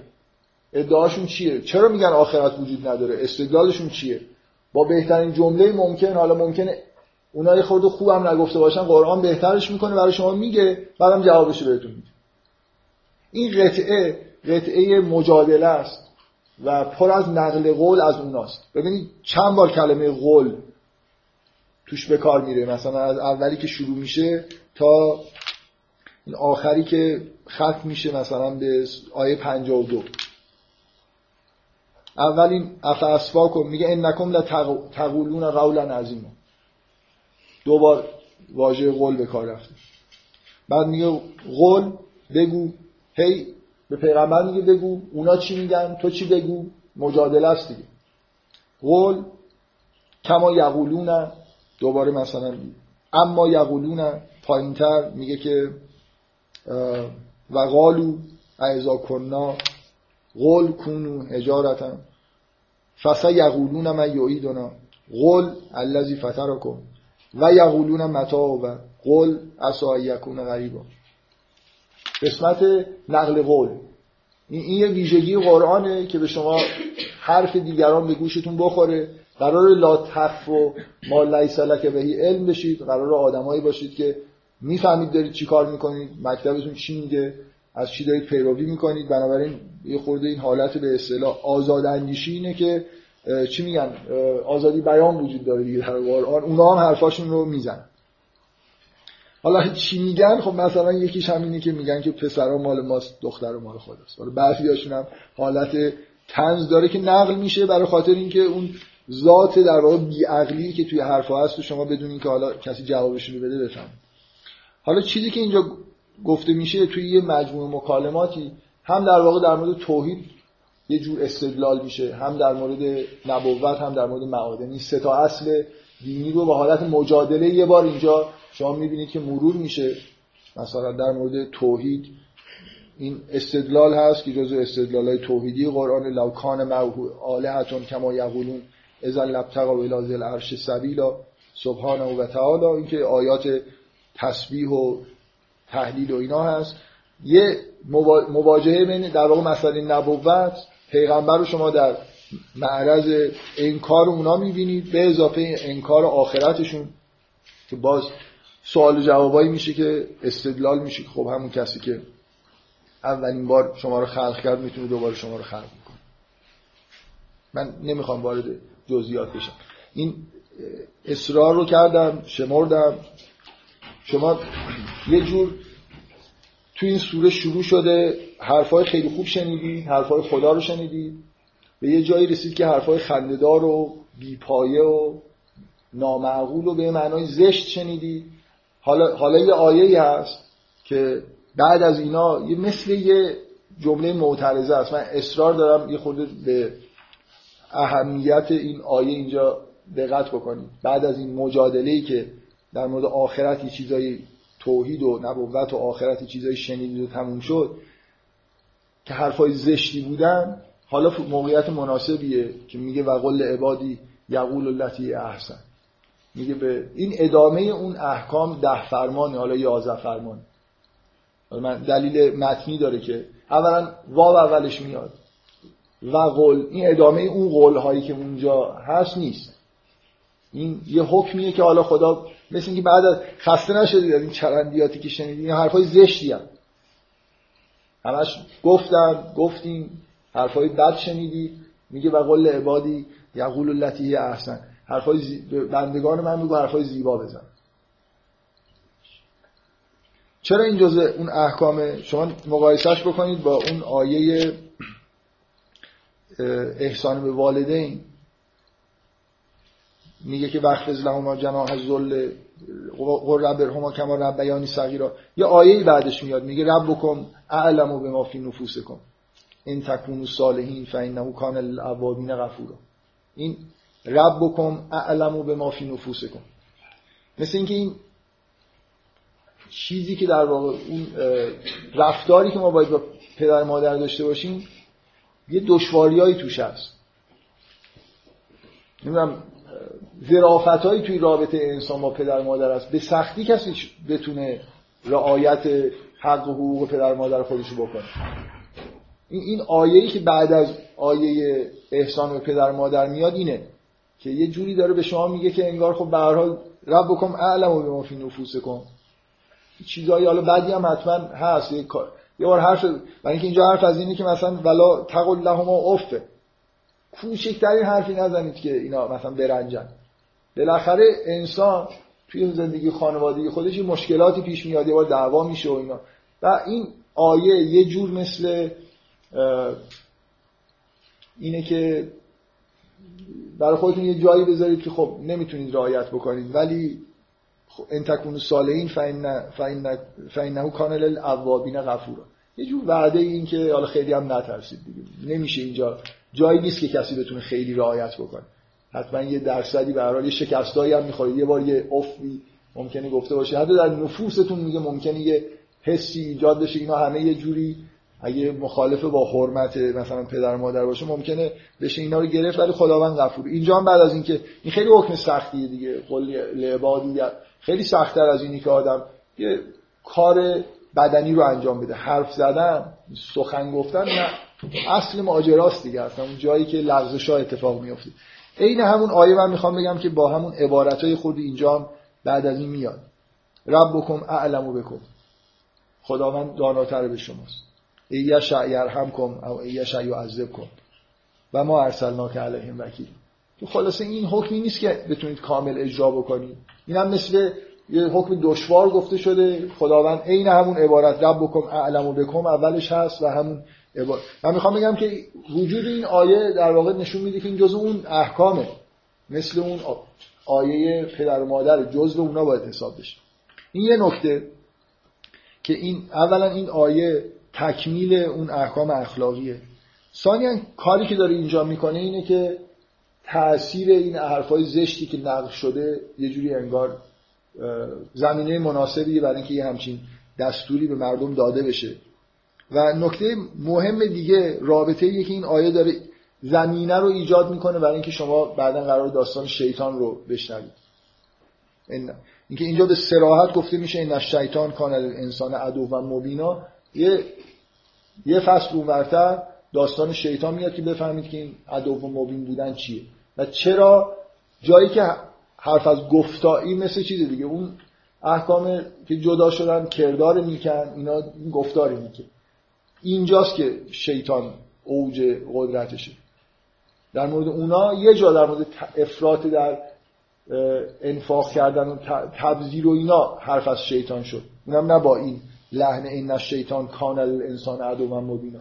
اینجا اون جاییه که شیطان خیلی خوب خودشو می‌تونه نشون بده. در این آیه که یه مقدار حالت جمله معترضه داره. مثل از این جابر نمیم واقعا تا حالا تو همین مقداری که در مورد قرآن من صحبت کردم بارها اینو دیدید دیگه. یه چیزی به تاخیر میفته یه چیزی جاش عوض میشه و جالبتر میشه. این فصلمندی ها گاهی یه خورده پس و پیش میشن. یه چیزی نصفش اینجا گفته میشه. مثلا احکام ارث اول سوره نساء همشون میاد. یکیش میمونه برای آخر سوره. می‌شد همونجا در ادامه اینه. و یه جوری فضای سوره رو جالب می‌کنه. چی میگم؟ سوره رو حالت انسجام مثلا به سوره میده. اول و آخرش رو به هم وصل می‌کنه. اینجا بعد از اون شما عین همین رو این تکنیک رو تو سوره مؤمنین خیلی دیگه واضح. برای خاطر اینکه سوره مؤمنین با یه لحن خاصی شروع میشه. قد افلح المؤمنین. مؤمنین الذین هم فی صلاتهم خاشعون. همینجور میره تموم میشه. بعد یه آیات دیگه میاد. یه دفعه وسط سوره یه دونه دیگه هست. میگه والذین همینطوری. والذین هم نمی‌دونم چرا. یکی دو تا از این توصیفا وسط متباری شده خود به آخر سوره اومده. یه جوری شما رو دوباره برمیگردونه به این به تاخیر انداختن یه بخشی از یه پیام الان تو ادبیات غرب متداوله و مسلمان طبق معمول الان, مثلا نگاه می‌کنن میگه اینا تو قرآن بود اینجور چیزا. خب خیلی خوبه ایشون اصلا دست اومدن ندارن. بیادم بازی خود وقته. خب دوباره ادامه اون مجادله که میگه که قلد الذین زعمتم من دونهی اگه فکر می‌کنید کسای دیگه هست ولی اونایی که شما صدا می‌کنید همون کسایی هستن که خودشون در واقع به سمت خداوند می‌خوان نزدیک بشن.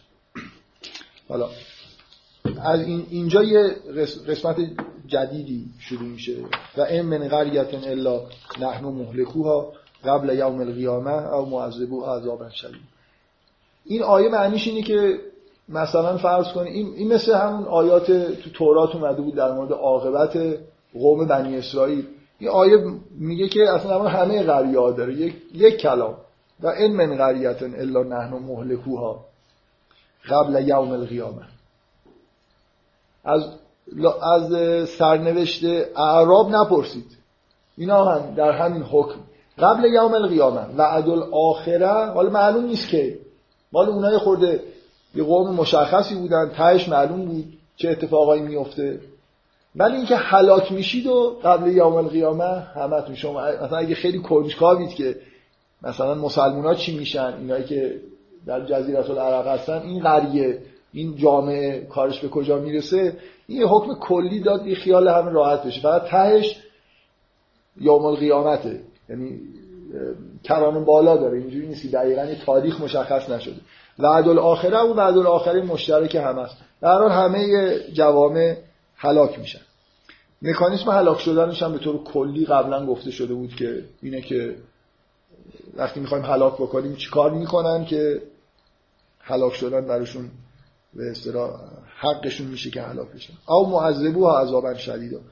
اونجا دو تا چیز اومده بود که اگه رسول نفرستیم عذاب نمی‌کنیم ولی هلاک کردن جدای از عذاب کردن برای همه وجود داره. کان ذالک فل کتاب مسطور این این کتاب این توش نوشته شده. حالا اینکه این کتاب که همون قرآنه همون کتاب ازلی که توش همه چیز نوشته شده هم هست. بفرمایید. مصداق این آیه 56 چیه واقعا؟ یه نزی قومه رو میخنه مثلا چیزی که شبیه بار هست ظاهرا مورد برهان نه. موجود زنده ای که آدم ها اینا رو وسیله قرار میدن اینا خودشون هم وسیله دارن این اینجوریه که ببین کسانی را که به جای او پنداشتید بخوان پنداشتید بخوانید. نه اختیار دارید از شما دست بیان کنن نه. حالا تو اون که بلایی از شما بگردن. آن کسانی را که ایشان می‌خوانند به تقربش تقرب میشید یه بخشی از این بوتا اسماعا سمیتوموها انتون و آباکم. اصلا اصلا نیستن اونایش که هستن. اونا بنده خدا هستن. به سمت خداوندم مثل همه. اگه مثلا ملائکه رو صدا می‌کنن. اگر اونایی که وجود ندارن که هیچی. اونایی که هستن خب طبق قاعده کلی بدیهیه که تقرب به خدا میجوین مثل همه موجوداتی در جهان هستن. مثلا اینا آره نمی‌دونم از این من فکر می‌کنم آله هایی داشتن که شاید به یه مثلا چیزهایی اشاره می‌کرد که وجود داشته باشن. مهم نیست.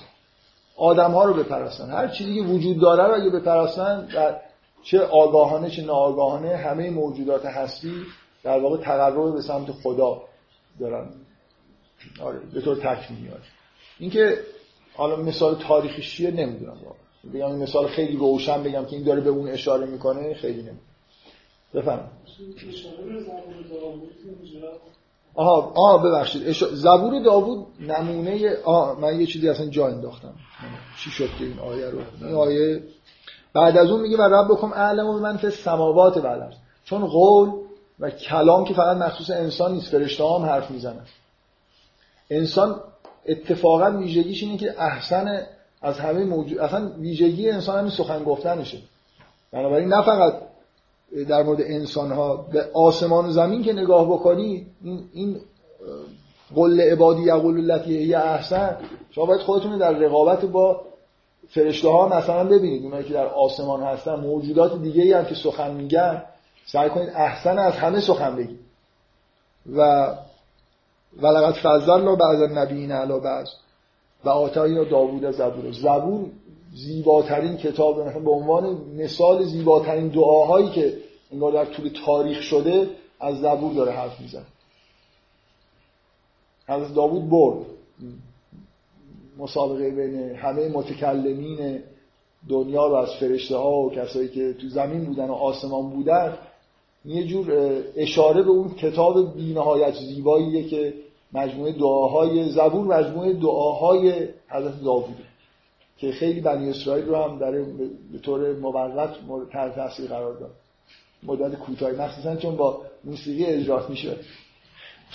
خیلی میگن که در دوران از داوود و دوران زبور مساجدشون پر از جمعیت شده بود و خیلی عبادت می‌کردن. بعد احتمالا بعد از داوود کم کم موسیقی رو مثلا بیشتر کردن و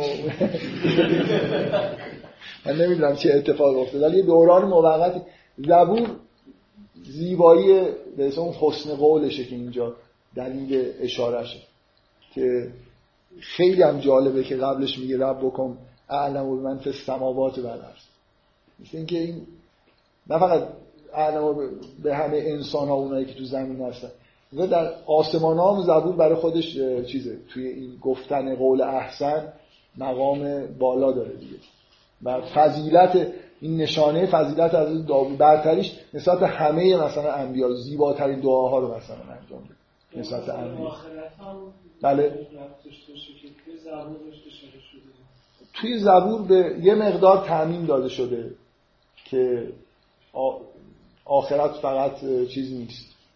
یعنی حداقل در حد کره زمین شما به همون آیه‌ای که همون دفعه اشاره کردم می‌خواد اشاره کنید توی زبور از جمله از ویژگی های زبور که تو قرآن هست اینی که گفته شده که ان الارض یرثها عبادی از صالح یعنی اون وعده ارض مقدس انگار یه جوری تعمین پیدا کرده. یه پله وعده وعید زبور بیشتر از چیزیه که خب ایشون اومد نگهبان و حالا ما چقدر می‌تونیم معطلش بکنیم.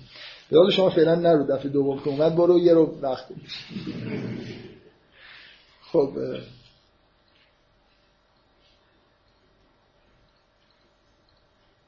این آیاتی که از اینجا شروع میشه که همه غریه ها هلاک میشن و ما منعنا ان نرسل بالآیات الا ان کذاب الاول. چرا خداوند به این پیغمبر؟ این جواب اون سواله که چرا خدا به این پیغمبر چیز نمیگه؟ آیه غیر از قرآن از اون آیات درخواستی اینا رو نمیده در واقع حرف اینه و آتاینا سمودن ناقه اینو اونا درخواسته مثلا شطوری از توی کوه کردن بهشون داد.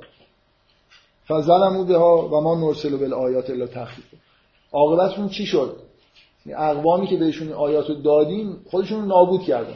خداوند انگار اون معجزه‌ای که به پیغمبر داده که این معجزه عمومی و درخواست شده توسط مردم نیست ایمان آوردن و نیاوردن بهش باعث نزول عذاب نمیشه کما اینکه نشد. و خداوند همین رو می‌خواد. ببین می‌شد خداوند قرآن رو به عنوان معجزه به پیغمبر بده. معجزات دیگه ای هم در کنارش باشه. علت اینکه نبود این بود که سنت الهی اینه که اگر آیه اینا بخوان پیغمبر ارائه بکنه و ایمان نیارن عذاب میشن. این مثل همین حرفه که این پیغمبر آخر زمان این عذابا انگار خود قرار برداشته بشه. بعضی از این عوامل نزول عذاب رو خداوند در واقع از امت پیغمبر برمیداره. از جمله اینه که بهشون آیات اختصاصی درخواستی نمیده. اینا باز اینا لینکاییه که کم کم ذهنتون آماده میشه بعد اون درخواستای نزدیک به آخر سوره که طولانی هم نقل شده رو ببینیم که چی می‌خواستن. من من نرسل آیات یه بخشش هم فکر کنم اینه که خیلی اینا دیگه چیزای چند طرف می‌خواستن. ولی کلا جوابش اینه که تأثیری نداره به غیر از اینکه تکذیب می‌کنن بعدا به عذاب بشه یه آیه که خیلی خیلی روش مفسرین بحث کردن اینه که این مفهوم این رویایی که پیغمبر دید و حالت فتنه برای مردم داشت و شجره ملعونه چیه؟ من موقتا از این آیه صرف نظر می‌کنم. خیلی چیز نیست اینجوری نیست من واقعا یه عقیده خیلی روشن و مشخصی در موردش داشته باشم که حالا بخوام در موردش استدلال بکنم. حالا یه ایده ای دارم که گفتنش هم ممکنه طول بکشه. به این در ادامه اون آیات مشخصه دیگه. این جاهایی که انگار نزدیک شده به اینکه یه فت... یه چیزی یه واقعی بروز بکنه که ممکنه بعدا باعث نزول عذاب بشه. مثل اینکه پیغمبر مثلا رویایی دیده یه جور رویایی که حالت یه مثلا میگن که کسایی که معتقدن شجره ملعونه به چه می‌دونم یه امتی در یکی از اقوام در زمان پیغمبر یعنی خانواده اشاره می‌کنه یا به شجره زقوم اشاره می‌کنه یا به شجره شیطانی به طور کلی اشاره می‌کنه. اینکه اینا چیزهایی ارائه شده به پیغمبر و به امت پیغمبر که یه جوری ایمان آوردن و نیاوردن بهشون ممکنه حالت چیز داشته باشه. مثل دیدن یه آیتی و ایمان نیاوردن و یه خوفی از نزول عذاب وجود داشته در زمان پیغمبر. بذارید این بحث رو من فعلا به دلیل ابهام زیادی که اینجا وجود داره و تفسیرهای مختلف بذارم. اگه کار به جلسه دوم کشید بعدا در موردش خود صحبت. منتها چیز قاطعانه ای ندارم بگم. نه واقعا. من امروز دیگه تصمیم نهاییمو گرفتم که یه جلسه ای تموم ایشون اگه اجازه بده یه رو 20 دقیقه دیگه ان تموم میشه. بذارید به, به این داستان آدم و هوا و شیطان رو زیاد توی قرآن دیدید. ویژگی ارائه که اینجا از این داستان وجود داره تاکید روی ابلیس. اصلا این این داستان ابلیس رو داره معرفی می‌کنه. نه اون ماجراهای بهشت و اخراج از بهشت و حبوط و این حرفا و تاکید روی اینه که خیلی هم از شیطان ببینید چرا شیطان به بنی اسرائیل ارائه نمیشه؟ به من یه دلیل تجربی بگم که چه مشکلی ممکن اون پیش بیاد. همون مشکلی که الان برای مسیحیت پیش اومده. زیادی فکر شیطانه مسیحیات یه خود بیشتر از خدا به فکر شیطان هستن. فکر می‌کنن خیلی برای شیطان قدرت قائلن. فکر می‌کنن شیطان خودشون نمی‌دونم سائقه میفرسته. یه کارهایی می‌تونه انجام بده. این آیات خیلی محدود کنه یعنی مثل اینکه بشر با اون ذهن یه مقدار توهم انگیزش یه موجودی خود عجیب و غریبی توی فرهنگ بنی اسرائیل وارد می‌کردید که دیده نمی‌شد و یه کارایی می‌تونست بکنه. دیگه خدا می‌دونه بنی اسرائیل ممکن بود چیکار بکنن با این مفهوم تبدیلش بکنن به من. چون تاکید اونجا روی یکتا پرستیه و اتفاقا درک شیطان سخته. یعنی فهم این که شیطان چجوری وجود داره و عامل شر میشه در حالی که توحید برقراره تو قرآن سعی می‌کنه اینو توضیح بده این خیلی مفهوم ساده ای نبوده. اینجوری نیست که به بنی اسرائیل چیز کاذبی تعلیم داده شده باشه. مثل اینکه یه رازی در جهان هست که اسرائیل بنی اسرائیل گفته نشده. خب؟ مگه ما همه رازهای جهان رو به ما گفتن؟ شاید اگه مثلا این دین دین خاتم نبود یه دین دیگه می اومد در مورد فرشته ای صحبت می‌کرد که اون کارهای خاصی می‌کنه. مثل شما اگه چیزو بخونید کتاب فتوحات مکیه ابن عربی رو بخونید یه عالم موجودات اونجا هست که ما نمی‌شناسیم. ابن عربی باشون آشناست و رفت آمد داره و خب حالا اشکالی داره شاید هم باشه واقعا اینجوری موجوداتی هن. اعتقاد یا آدم اعتقاد به شیطان که مانع یکتاپرستی و کار خوب و بد کردن نیست. شما زندگی خودتون می‌کنید. چه اعتقاد داشته باشید که موجود مستقلی محرک مثلا شر و بدی برای انسان هست یا نیست. این داستان شیطان رو اون جوری که هست سعی می‌کنه مطرح بکنه با محدودیتاش. چیکار می‌تونه بکنه شیطان؟ میگه واستفزز من استطاعت منهم. یه اینا رو مثلا حل بده به اون سمتی که می‌خواید تا به صوت کرد به صدای خودت و عجلب علیهم به خیلی کرد اینا رو این شیطان یه جورایی کاری که می‌تونه بکنه خود شلوغش می‌کنه. مثل اینکه یه چیزای نظر شما رو به یه چیزای جلب بکنه. اینجوری نیست که بتونه تو دنیا خیلی دخالت بکنه اونطوری که مسیحی ها شیطان رو تصور می‌کنن. یه خورده سر و صدا بکنه حواستون رو پرت بکنه یه خورده مثلا شما رو نظرتون به یه موجودی میگه مثلا زین لهم اعمالهم. یه کاری انجام می‌دید یه حس خیلی زیاد چیزی رو در شما تقویت بکنه. یه خورده یه تقویت ها و فراموشی مثلا. شما رو یه چیزی رو کاری بکنه که یادتون بره. یه دخالت هایی تو ذهنتون و عدم توجهتون به یه چیزایی توجهتون توجه بیشتر به یه چیزی همین. نمیاد یه چیزی خلق بکنه چیزی کمی نیستم. بله نتیجهش همین همینی که می‌بینید دیگه. اگه کم بود که یعنی کلا این وجود ابلیس و حرفی که برای این آیه خیلی آیه چیزیه مهمیه اینجا تو این سوره. برای اینکه خب تورات که دل بنی اسرائیل بود که اونجوری شد قرآن هم که می‌بینید یارو چی میگن مثلا چی فهمیدن از قرآن. همین الان هم از مسلمان ها رو نگاه کنید. این جمله شیطان خیلی مهمه که اینجا بیاد تو این سوره که میگه لین اخرتن لا یوم القیامه لاحتن کن نذریته الا قلیلا. اینا رو افسار افسار می‌زنن بهشون یعنی سوارشون میشن. به غیر از این تعداد کمی. همینجوریه دیگه. شما اینو می‌بینید که در دنیا این اتفاق افتاده. ولی با همین محدودیتی که شیطان از دخل و تصرف در ذهن انسان ها داره یه مقدار تصرفات ذهنی داره. نه تصرف توی نه تصرف توی عالم تکوین بلافاصله بعدش یه تمثیل نشه شما همه اینا رو که این بخش به نظر من ادامه میگه که آیاتو میفرستیم برای تخویف. آیات قرآن هم همیشه این چیز وجود داره دیگه. این بازی با این که آیات قرآن همین چیزی که ما میگیم بهش آیه مثل همون آیات الهی هستن که ما در تکوین باید ببینیم یا اون آیاتی که می‌خواستن نرسل و آیات که تکسید می‌کردن. یه آیه قرآن مثل شطور ساله هم هست از یه جهتی. برای خاطر اینکه یه جور نشانه ای که باید بهش ایمان بیاد. بنابراین آیات که برای تخویف میگه میومد این آیات ترسناک نیست. شما رو نمیترسونه. همین که یه دشمنی داری که میگه که من سوار همشون میشم همشون افسار می‌زنم. این این احساس سوره تا اینجای سوره اسرا رو بخونید نباید این احساس بهتون دست بده که در خطری. بنی اسرائیل اونجوری شدن. همه قومام به طور قطع هلاک میشن گمراه میشن. یه عده قلیلی باقی میمونن که شیطان سوارش سواری نمیدن به شیطان. یه حسی از در خطر بودن و اینکه یه کاری باید برای خودتون بکنید باید بهتون دست بده. این این تخویف دیگه. خود این سوره اسرار متنش متنی که مقدار خوفناکه.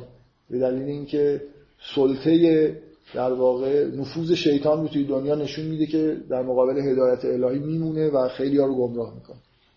این تمثیل نشستن توی کشتی در ادامه این داستان همین این کار رو داره انجام میده. ما, ما شبیه موجودات آدمایی هستیم.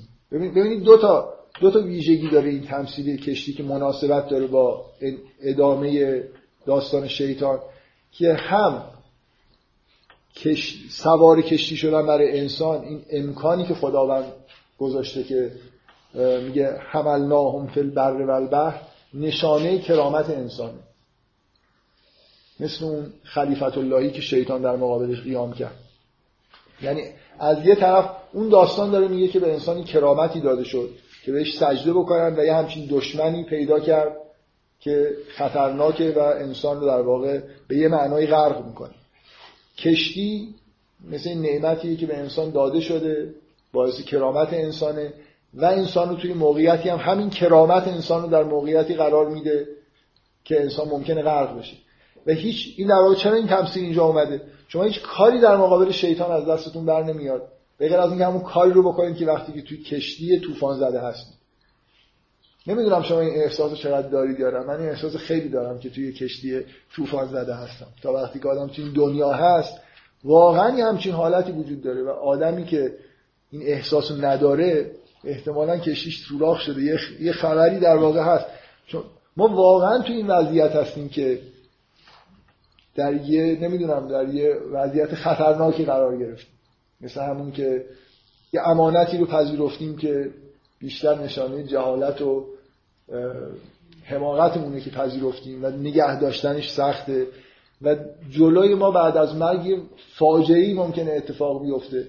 لازم نیست آدم کشتی سوار بشه تا این احساس ناامنی رو داشته باشه شما باید احساس ناامنی داشته باشید در خوف و رجا به استرا زندگی بکنید این تمثیل کشتی تمثیل خوبیه.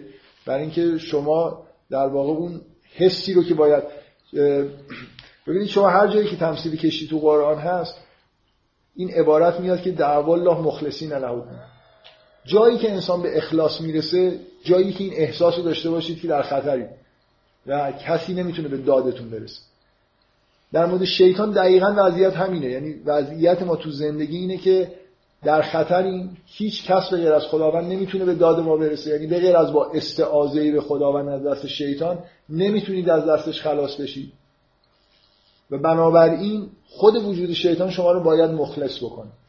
یعنی راه, راه نجات از شیطان اخلاص دیگه. شیطان میگه همه رو گمراه می‌کنن به غیر از مخلصین نمی‌دونم منظورم می‌فهمید یا نه. فقط اینجا واژه اخلاص نیومده. توی دوتا داستان شیطان و اینجا. چرا؟ تو جلسه 17 به اضافه منهای 5 اخلاص جزو واجه های پیچیده که بعدا قرآن کم کم استفاده می‌کنه. مفهومش ممکنه در مکه مثلا تو سال چهارم هم وجود داره. ولی اخلاص مثل مثلا اسلام واژه پیچیده ایه اینجا اصلا انگار حالا فعلا توی این متن مفهوم با یک کلمه اخلاص رسونده نشده. با این حرف هایی که اینجا زده شده مفهوم اخلاص توش هست. این پناه بردن کلمه وکیل خیلی توی این سوره میاد که کسی غیر از خدا رو وکیل نگیر. شبیه مثلا همینه که مخلص باشید مثلا. غیر از خدا رو نخون. خب این مناسبت این تمثیل کشتی و نشست غرق شدن کشتی با وضعیتی که ما داریم در مقابل شیطان شما نمی‌تونید بغیر از با پناه بردن به خدا از شیطان فرار بکنید. برای اینکه اگر به شیطان توجه بکنید که شیطان برده. ببینید راه فرار از شیطان اینه که به شیطان اصلا توجه شیطان همینو می‌خواد که شما به غیر خدا توجه بکنید. من منظورم می‌فهمید. آدمایی که خیلی تو کوک شیطانن دارن میرن هی فوت می‌کنن این ور اونور خودشون رو که شیطان نیاد و اینا. آدم مؤمن برنامهش اینه که مثلا حالا روزی یه بار چند بار به خداوند پناه می‌بره از شر شیطان و دیگه خاموش می‌کنه. اینکه الان شیطان چیکار می‌خواد با من بکنه؟ این الان این چیزی که به قلب من رسید این این شیطان بود نه این نبود. یکی یه خوردش انگار اون, اون یکی شیطونه بود اینا چند تا مثلا این نفر بشمار ببین چند تا شیطون هست که سراغش میاد. خب این که دیگه بیچاره شد دیگه. این شیطان هدفش یکی از چیزاش همینه. حواس این آدم پرت کرد. قراره که این فقط به خدا توجه بکنه. یه داستان جالبی هست. میگن که یکی از علما بعد از یه عمری که با شیطان مبارزه کرد و خیلی یاد گرفت که شیطان چجوری گول می‌زنه و این حرفا شروع کرده کتابی نوشتن مثل دایره المعارف چیزهای شیطانی. وسوسه های شیطانی. بعد یه طلبه اون رفته پیشش رو دید آره این داری می‌نویسه و تعریف کرد که آره من اینو دیگه دارم می‌نویسم و مثلا همه کلک های شیطان رو دارم در این مردم افشا می‌کنم. یه طلبه میگه شب خوابیدم خواب دیدم که شیطان رو تو خواب دیدم. گفتم دیگه کارت زاره. برای اینکه این آقا مثلا این عالم بزرگوار این کتاب رو داریم این دیگه منتشر بشه مردم می‌فهمن تو چجوری گول می‌زنی. شیطان برگشت تو خواب بهش گفت من اونو خودم بهش گفتم بنویسه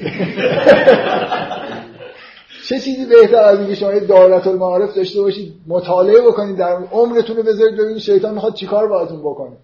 اینکه شیاطین چه نقشه هایی برای من کشیدن و اینا که این واقعا اصل همون شرکه به اون معنایی که میگه میگه عجل مثلا به صوته کرد میگه اینا رو یه جوری جلب خودت بکن یه جوری حواسشون پرت بشه. بنابراین شما نمی‌تونید بغیر از با همون ترفندی که وقتی توی کشتی میشینید و احساس می‌کنید که اوضاع خوب نیست و به خدا پناه می‌برید نمی‌تونید از دست شیطان خلاص بشید. با مبارزه نمی‌تونید بکنید با شیطان مستقیما. در حالی که بهش توجه نکنید. اونم کار خودشون می‌کنه. شما هم کار خودتون بکنید. شما سعی کنید کارا رو خوب انجام بدید کارهای بد انجام ندید دستورات خدا رو اجرا بکنید نهی خدا رو هم توجه بکنید بهش. حالا شیطان هم سعی می‌کنه یه جایی دخالت بکنه. حالا ممکنه یه جایی دخالت بکنه. شما می‌فهمید که داره دخالت می‌کنه. ولی اینکه حالا ای وای شیطان اومد حالا من چیکار کنم و این حرفا. من یه خورده می‌خوام سعی کنم این حس رو براتون منتقل بکنم که چه حکمتی داره که شیطان دیر توی معارف الهی. در قرآن رسما داره توی کتاب انگار ثبت میشه. یه خود خود اعتقاد به شیطان و اینا همراه با شیطنته. یعنی منظور راه رو باز می‌کنه برای یه جور اعتقادات شرکامیز الان به نظر من الان اعتقادات مسیحی ها نسبت به نیروهای شیطانی جهان نزدیک به شرکه. یعنی یه جور حالت استقلال و اینکه اصلا شیطان مقابل خدا وایستاد و قرآن یه جوری مطرح می‌کنه که اصلا شیطان در واقع تحقق اسم عزت الهیه. خدا نمی‌خواد این آدمایی که مخلص نیستن به درگاهش راه پیدا بکنن میگن به شیطان توی معارف اسلامی میگن سگ درگاه خداست. غیر مخلصین رو گاز می‌گیره نگهشون میداره پشت در. نمی‌ذاره برن تو. این که خیلی خوب این که چیز غیر توحیدی درش نیست اگه اینجوری نگاه کنید ولی خب این خود پیچیده است. یعنی فهمیدن درک یه همچین اعتقاد به وجود یه همچین موجودی بدون خارج شدن از اعتقاد توحیدی خیلی راحت نیست. خب بذارید دیگه به سرازیری پایان سوره نزدیک شدیم. اینکه تموم میشه حالا باز دوباره یه آیه ترسناکی که من نمی‌دونم تا این ایشون یه بار نیاد ما رو بیرون نکنه من احساس می‌کنم من یه رو دیگه وقت دارم. بذارید یه خورده دیگه اینجا رو توضیح بدم. بزرگ شدن فایلم که ما وعدمون این بود که در مورد هر سوره یه جلسه صحبت کنیم. نگفتیم چند ساعت. تا 6 ساعت هم میشه صحبت کرد. خب دوباره یه تصویری از قیامت میاد. من می‌خوام خود باز شما رو بترسونم. چون این آیات آیات ترس قراره که شما بترسید مقدار. من خیلی میترسم از این آیه که میگه من کان فی هذه اعما فهو فی الاخرت اعما و ازل و سبیل. چون واضحه که این اعما اشاره به کور بودن چشم ظاهری نمی‌کنه. یه چشم باطنی باید باز شده باشه تو این دنیا که تو اون دنیا بتونید ببینید. شما چقدر اون چشم باطنتون الان باز شده؟ اینم سریح تر از این آیه نیست که یه جوری یه چیزی که آدم بتونه تو خودش نگاه کنه. ببینید ببینید شما چقدر این چشم ظاهرتون رو ببندی چقدر حقایق عالم رو مثلا با قلب خودتون دارید ادراک می‌کنید. با اون چیزی که مثلا عرفا میگن که باید یه چشمهایی باز بکنید. بسر رو کرد یام حدید. روز قیامت یه جوری انگار یه چیزهایی دیده میشه با اون با این بسره با این چشم معمولی که ما الان داریم نیست. اینکه اگه شما اون چشم معنویتون باز نشده باشه توی دنیا نبینید حقایق رو. تو اون دنیا کور محشور میشید خب خیلی ترسناکه. چون یه خورده به اون چشم باطنتون نگاه کردن اون چشم باطنتون کجا هست؟ اول پیداش کنید ببینید که چیزی حالا دیدید باش یا نه. در حال آیه خیلی ترسناکی از این نظر که در واقع یه وعده ای توش هست که ما اگر کور محشور نشیم احتمالا با چشم با نمره ده نیست. چیز زیادی تا جلوی بینیمون رو احتمالا بیشتر تو دنیا نمی‌بینیم. حالا انشالله که اینجوری نشه. خب بذارید یه قسمتی هست که من واقعا نه به دلیل کم بوده وقت قرارم نبوده که اینا رو خیلی توضیح بدم. مثل همون قسمت احکام چون خیلی روشنه. دوباره یه جوری برمیگرده. از اینجا تا خیلی به عکس العمل آدمایی که در همون جغرافی های این وحی داره نازل میشه. خب چیزی نگفت حالا این که آره رفت دیگه.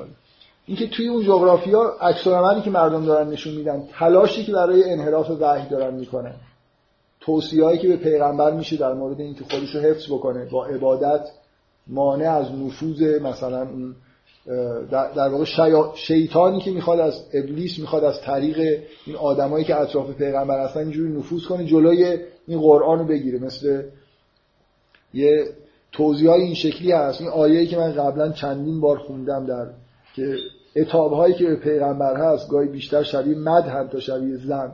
یعنی که این آیه میگه که لولا ان ثبتناک لقد کت ترکن و الیهم شیئا قلیلا.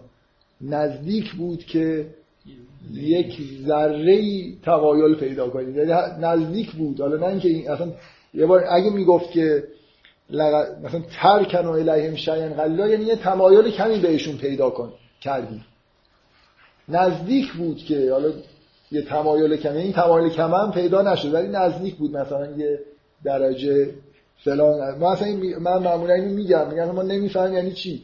ما همینجوری صفر و یک دیگه دفعه تمایل پیدا می‌کنیم نمی‌کنیم. وقتی یه نفر خیلی تقوا داشته باشه این قسمت های کنترلیش زیاد باشه اینا معنی پیدا می‌کنه. مثل اینکه تو اون قسمت های کنترلی سطح بالاش یه چیزی یه درجه خود چرخی. بعد دوباره برش گردونن سر مال ما اصلا اونا کلا بازه. یه سری پیچا خب این برحال این عکس العملا اولا دستوراتی که به شخص پیغمبر هست که برای حفظ وحی که داره بهش میشه چجوری عمل بکنه عبادتهایی که مخصوص پیغمبر گفته شده. خب برای ما می‌تونه جالب باشه ولی به اصطلاح واجب پیغمبره که مثلا نماز, نماز شب بخونه و چیکار کنه اینا. به اضافه یه قسمت هایی که باز دوباره همین توصیف شبیه همون در مورد قرآن گفته که اقومه و ننزل من القرآن ما و شفاء و رحمت للمؤمنین. کلا سوره روی قرآن و ویژگی های قرآن متمرکز از اول تا آخرش. و یه جوری در منتها قرآن در بطن اون سنتی که از انبیاء بنی اسرائیل رسیده داره انگار نگاه کرده میشه مقایسه میشه. و نهایتا اینجا حالا مثلا این سوال و یسالونه که روح روح منظور روح انسان نیست روح توی قرآن همون روحیه که به وحی مربوطه.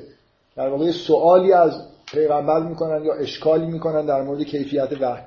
میگه که بگو که قول روح من امر ربی و ما اوتیتو من العلم الا قلیلا. و این آیه شگفت انگیزی که خیلی جای بحث داره. ولی این شعنا خیلی جای بحث داره ولی کدومتون بحث در مورد این آیه شنیدید؟ ولی این شعنا لنصحبن بالذی اوحینا الیک.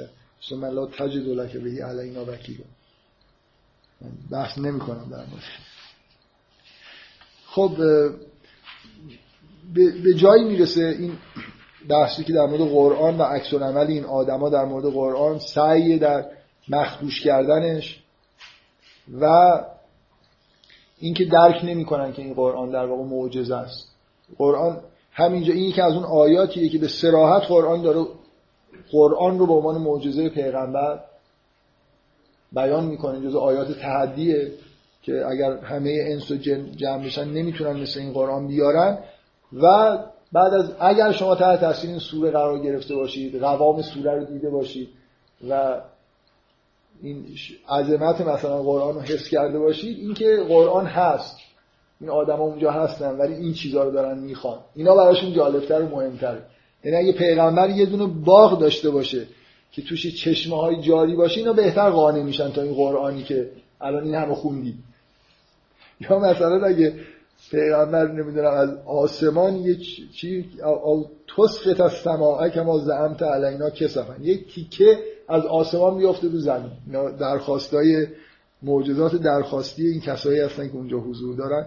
یا نمی‌دونم یه خونه ای پر از طلا داشته باشی یا بری به آسمان میگه میگه او ترق این خیلی قسمتش قشنگه میگه او ترق فی السما ولن نؤمن الراقی که حتی تنزل علینا کتابا نقرا نه که بری آسمان رو برگردی بری اون بالای کتاب با خودت بیاری. یه آدمی که شعور نداره که بفهمه که این کتاب آسمانیه این می‌فهمه کتاب آسمانیه. میگه خب تو برو آسمان با خود یه کتاب بیار من باورم باورم میشه که کتاب آسمانی آورد.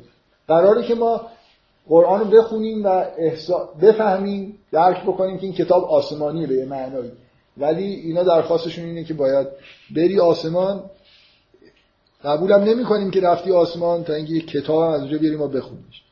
این به این ادعاهای خورده عجیب و غریب که اینجا تموم میشه. بفهم این تیکه که این خواسته رو میگن یه نقلا شبیه داستانه بنی اسرائیل هم هست. یعنی یه شبه هم مثلا زمین تشکات آبیات بیرون مثلا خب درست کنن اسرائیل خب موسا میره مثلا بالاخره میره یه جای بعد در فرمان برمیگرده. و چیزایی احساسی که من دارم اون این آره یعنی یعنی انتظاری دارن از پیغمبر مثل پیغمبرهای گذشته عمل بکنید. اصلا چرا معجزه می‌خوان؟ برای خاطر اینکه سنت خود پیغمبر میگه سنت انبیا این بوده که معجزه می آورد ولی من نمیارم معجزه من این کتاب. خب اینا هم به قول شما دارن مشابه همونا رو می‌خوان. مثلا موسی رفت تو کوه. با الواح برگشت تو هم برو آسمون برای ما کتاب. اگه این می‌خوای کتاب هم اگه می‌خوای کتاب هم بیاری اینجوری باید بیاری. نه اینکه همینجا بشینی مثلا کم کم یه چیزایی بخونی بگی این کتاب من. آره یا مثلا آفرین. اینکه ش... چیزایی شنیدن که پیامبران چیکارا می‌کردن اینا هم چیزی شبیه همون. می‌خوان حالا مثلا هر کدومش ممکنه یه مشابهی در چیزهای قبل داشته باشه.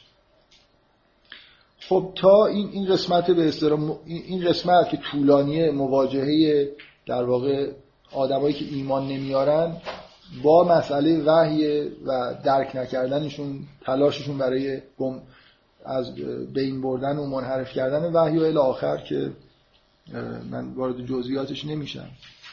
و باز دوباره انتهاشم با تهدید به جزای آخرت و اینجوری بسته میشه این قسمت.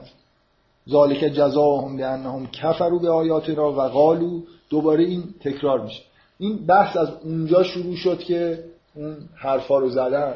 مثل اینکه با یه چیزای معترضه که وسطشون هست این نمایش این که خیلی امیدوار نشید به اینکه قرآن که حالا هدایت اقوام هم هست. این آدما رو مثلا حداقل معاصرین رو خیلی رام بکنه و این حرفا این از اون قول هایی که در مورد دختر و پسر رو می‌زدن و این جمله اونجا یه بار اومد که اعزا کننا ازامن و رفاتن اینا لمبعوثون خلقا جدیدا یه جوری ابتدا و انتهای این قطعه بزرگ رو یه جوری انگار به هم دیگه تکرار این آیه داره وصل می‌کنه. اینا همونا هستن.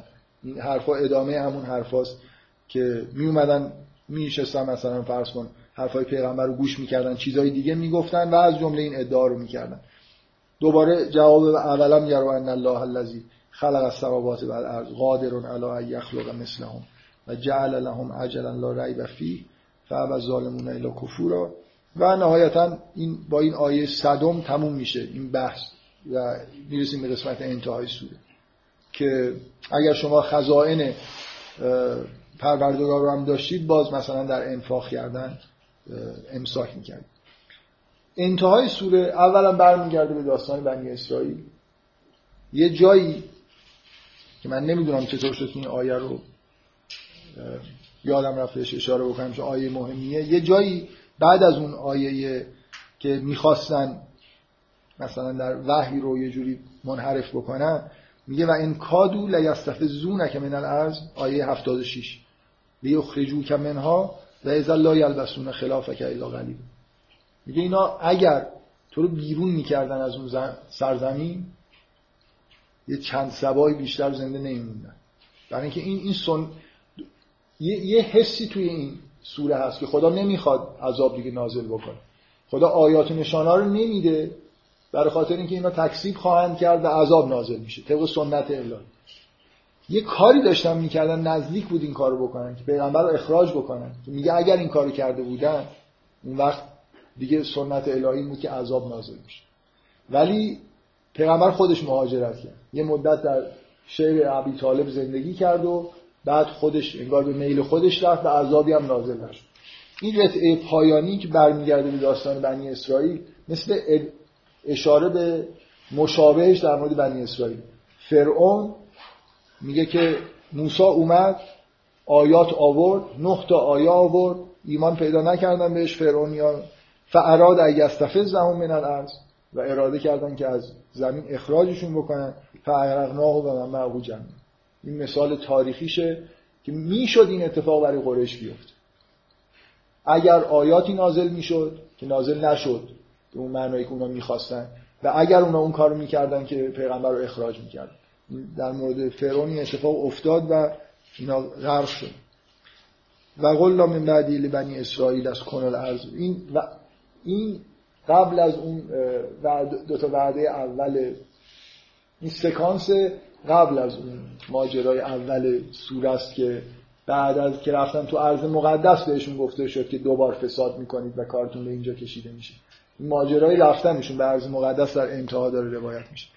و حالا این همه این سوره زیبایی و جالبیش برای من شخصا اینه که بعضی از سوره ها خیلی قرنگیز یا خیلی با دلهوره و چی میگن با حالت تهدید آمیزی تموم میشن. و آدم وقتی سوره تموم میشه یه خورده دلش چی میگن هوری میریزه پایین. این سوره بی نهایت پایان خوبی داره پایان خوشی داره. یه تصویری به شما ارائه میده که خب خلاصه خلاصه چی این همه؟ کتاب اومد که هیچ که هدایت نشد که. نه یه چه اتفاقی توی دنیا افتاد که حالا این قرآن به عنوان مثلا کتاب نهایی نازل شده؟ این این تصاویر پایان سوره فوق العاده است دیگه. یه عده‌ای خلاصه اون دهره که باید ببرن درست اکثریت به طور مداوم تو این سوره گفته میشه که که لا هم الا نفورا لا هم الا فران که اصلا هدایت نمیشن و هیچ فایده به نداره. ولی این تصویر پایانی سوره اگر شما یه جور جزء آدمایی باشید که قرآن همینجور که اینجا داره بیان میشه روتون اثر می‌کنه خب خیلی احتمالا آخرین سوره باید بهتون لذت زیادی بده. جزء کسایی هستید که مخاطب قرآن هستید. به این معنا اینکه قرآن خلاصه نازل شده برای آدمایی که می‌خونن می‌فهمن تحت تاثیر قرار می‌گیرن و هدایت میشن. از اینجا تا آخرش دیگه هیچ چیز بدی وجود نداره. دیگه همش فوق العاده خوبه. و بالحق انزلناه و بالحق نزل. اولا به حق نازل کردی به حق نازل شد. مثل اینکه قطعی که هیچ اون کارهایی که اونا می‌خوان بکنن می‌خوان توی قرآن یه تحریف ایجاد بکنن از این اتفاقا نیفتاده و نمیفته و ما ارسلنا که الا مبشرا و نذیر و و قرآن فرغناه لتقرأه علی الناس علی مکسن و نزلناه تنزیلا. بعد ان الذی قل آمنو بهی او لا تؤمن. شما شماها اینایی که تا حالا این حرفایی که شاید چرند و پرند می‌زنن می‌خواید ایمان بیارید می‌خواید ایمان نیارید. ان الذین اوتوا العلم من قبلهی اذا یتلا علیهم یخرون الاذقان سجدا و یقولون سبحان ربنا این کان وعد ربنا لمفعول. اینکه اونایی که یه علمی بهشون داده شده وقتی که می‌خونن اینقدر بهشون اثر می‌کنه که به سجده میفتن و تسبیح میگن و یخرون اصلا واقعا این توصیف ها فوق العاده است دیگه. از تأثیری که قرآن نازل شده برای اینا. اینکه شما حالا یه عده آدم هستن تو فکر اینن که خدا پسر داره یا دختر داره و این خدا قرآن برای اونا نازل نکرده. حالا می‌خوان ایمان بیارن می‌خوان ایمان نیارن می‌خوان جزء اینجور آدما باشن می‌خوان نباشن. این توصیف فوق العاده ای که هست هم تورات هم قرآن به هر حال یه جمعیتی رو به عنوان مخاطب خودش در نظر داشته. اونایی که اینجور وقتی قرآن می‌خونن یه همچین آثار عجیبی رو در واقع در خودشون میشن درک می‌کنن روشون اثر می‌ذاره هدایت میشن. و پایان آیات هم یه فوق العاده است قل الله عبد الرحمن. ایم ما تدعو فله الاسماء الحسنا ولا تشر به صلاتک ولا تخافه این آیات به شدت به اصطلاح چی میگن؟ توحیدی زیبا در مورد اسماء الهی در مورد در مورد نماز خواندن پیغمبر. این تصاویر روشن و زیبای پایان سوره اون چیزیه که انگار این سوره قرار باش بسته بشه. سوره که در شعن قرآنه و در مورد ویژگی های قرآن داره صحبت می‌کنه و اینکه بالاخره آدمایی رو با خودش می‌بره. اینکه یه ریسمانی رو خداوند از آسمان نازل کرده که آدما می‌تونن بگیرن و برن بالا واقعا یاد می‌گیرن و میرن بالا.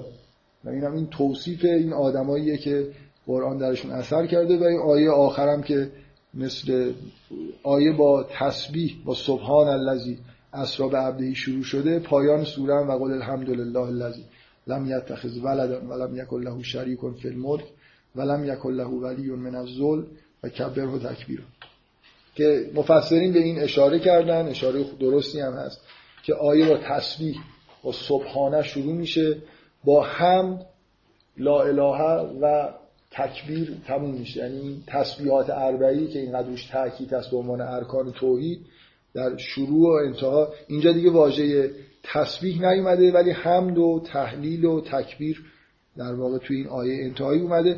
برای پایان فوق العاده روشن و نوید بخشی داره برای اون آدمایی که یه خورده در حال قرآن درشون تاثیر می‌ذاره و یه خورده علم دارن و قرآن میفهم خب ما توی موفق شدیم که در یه جلسه در مورد سوره اسراء صحبت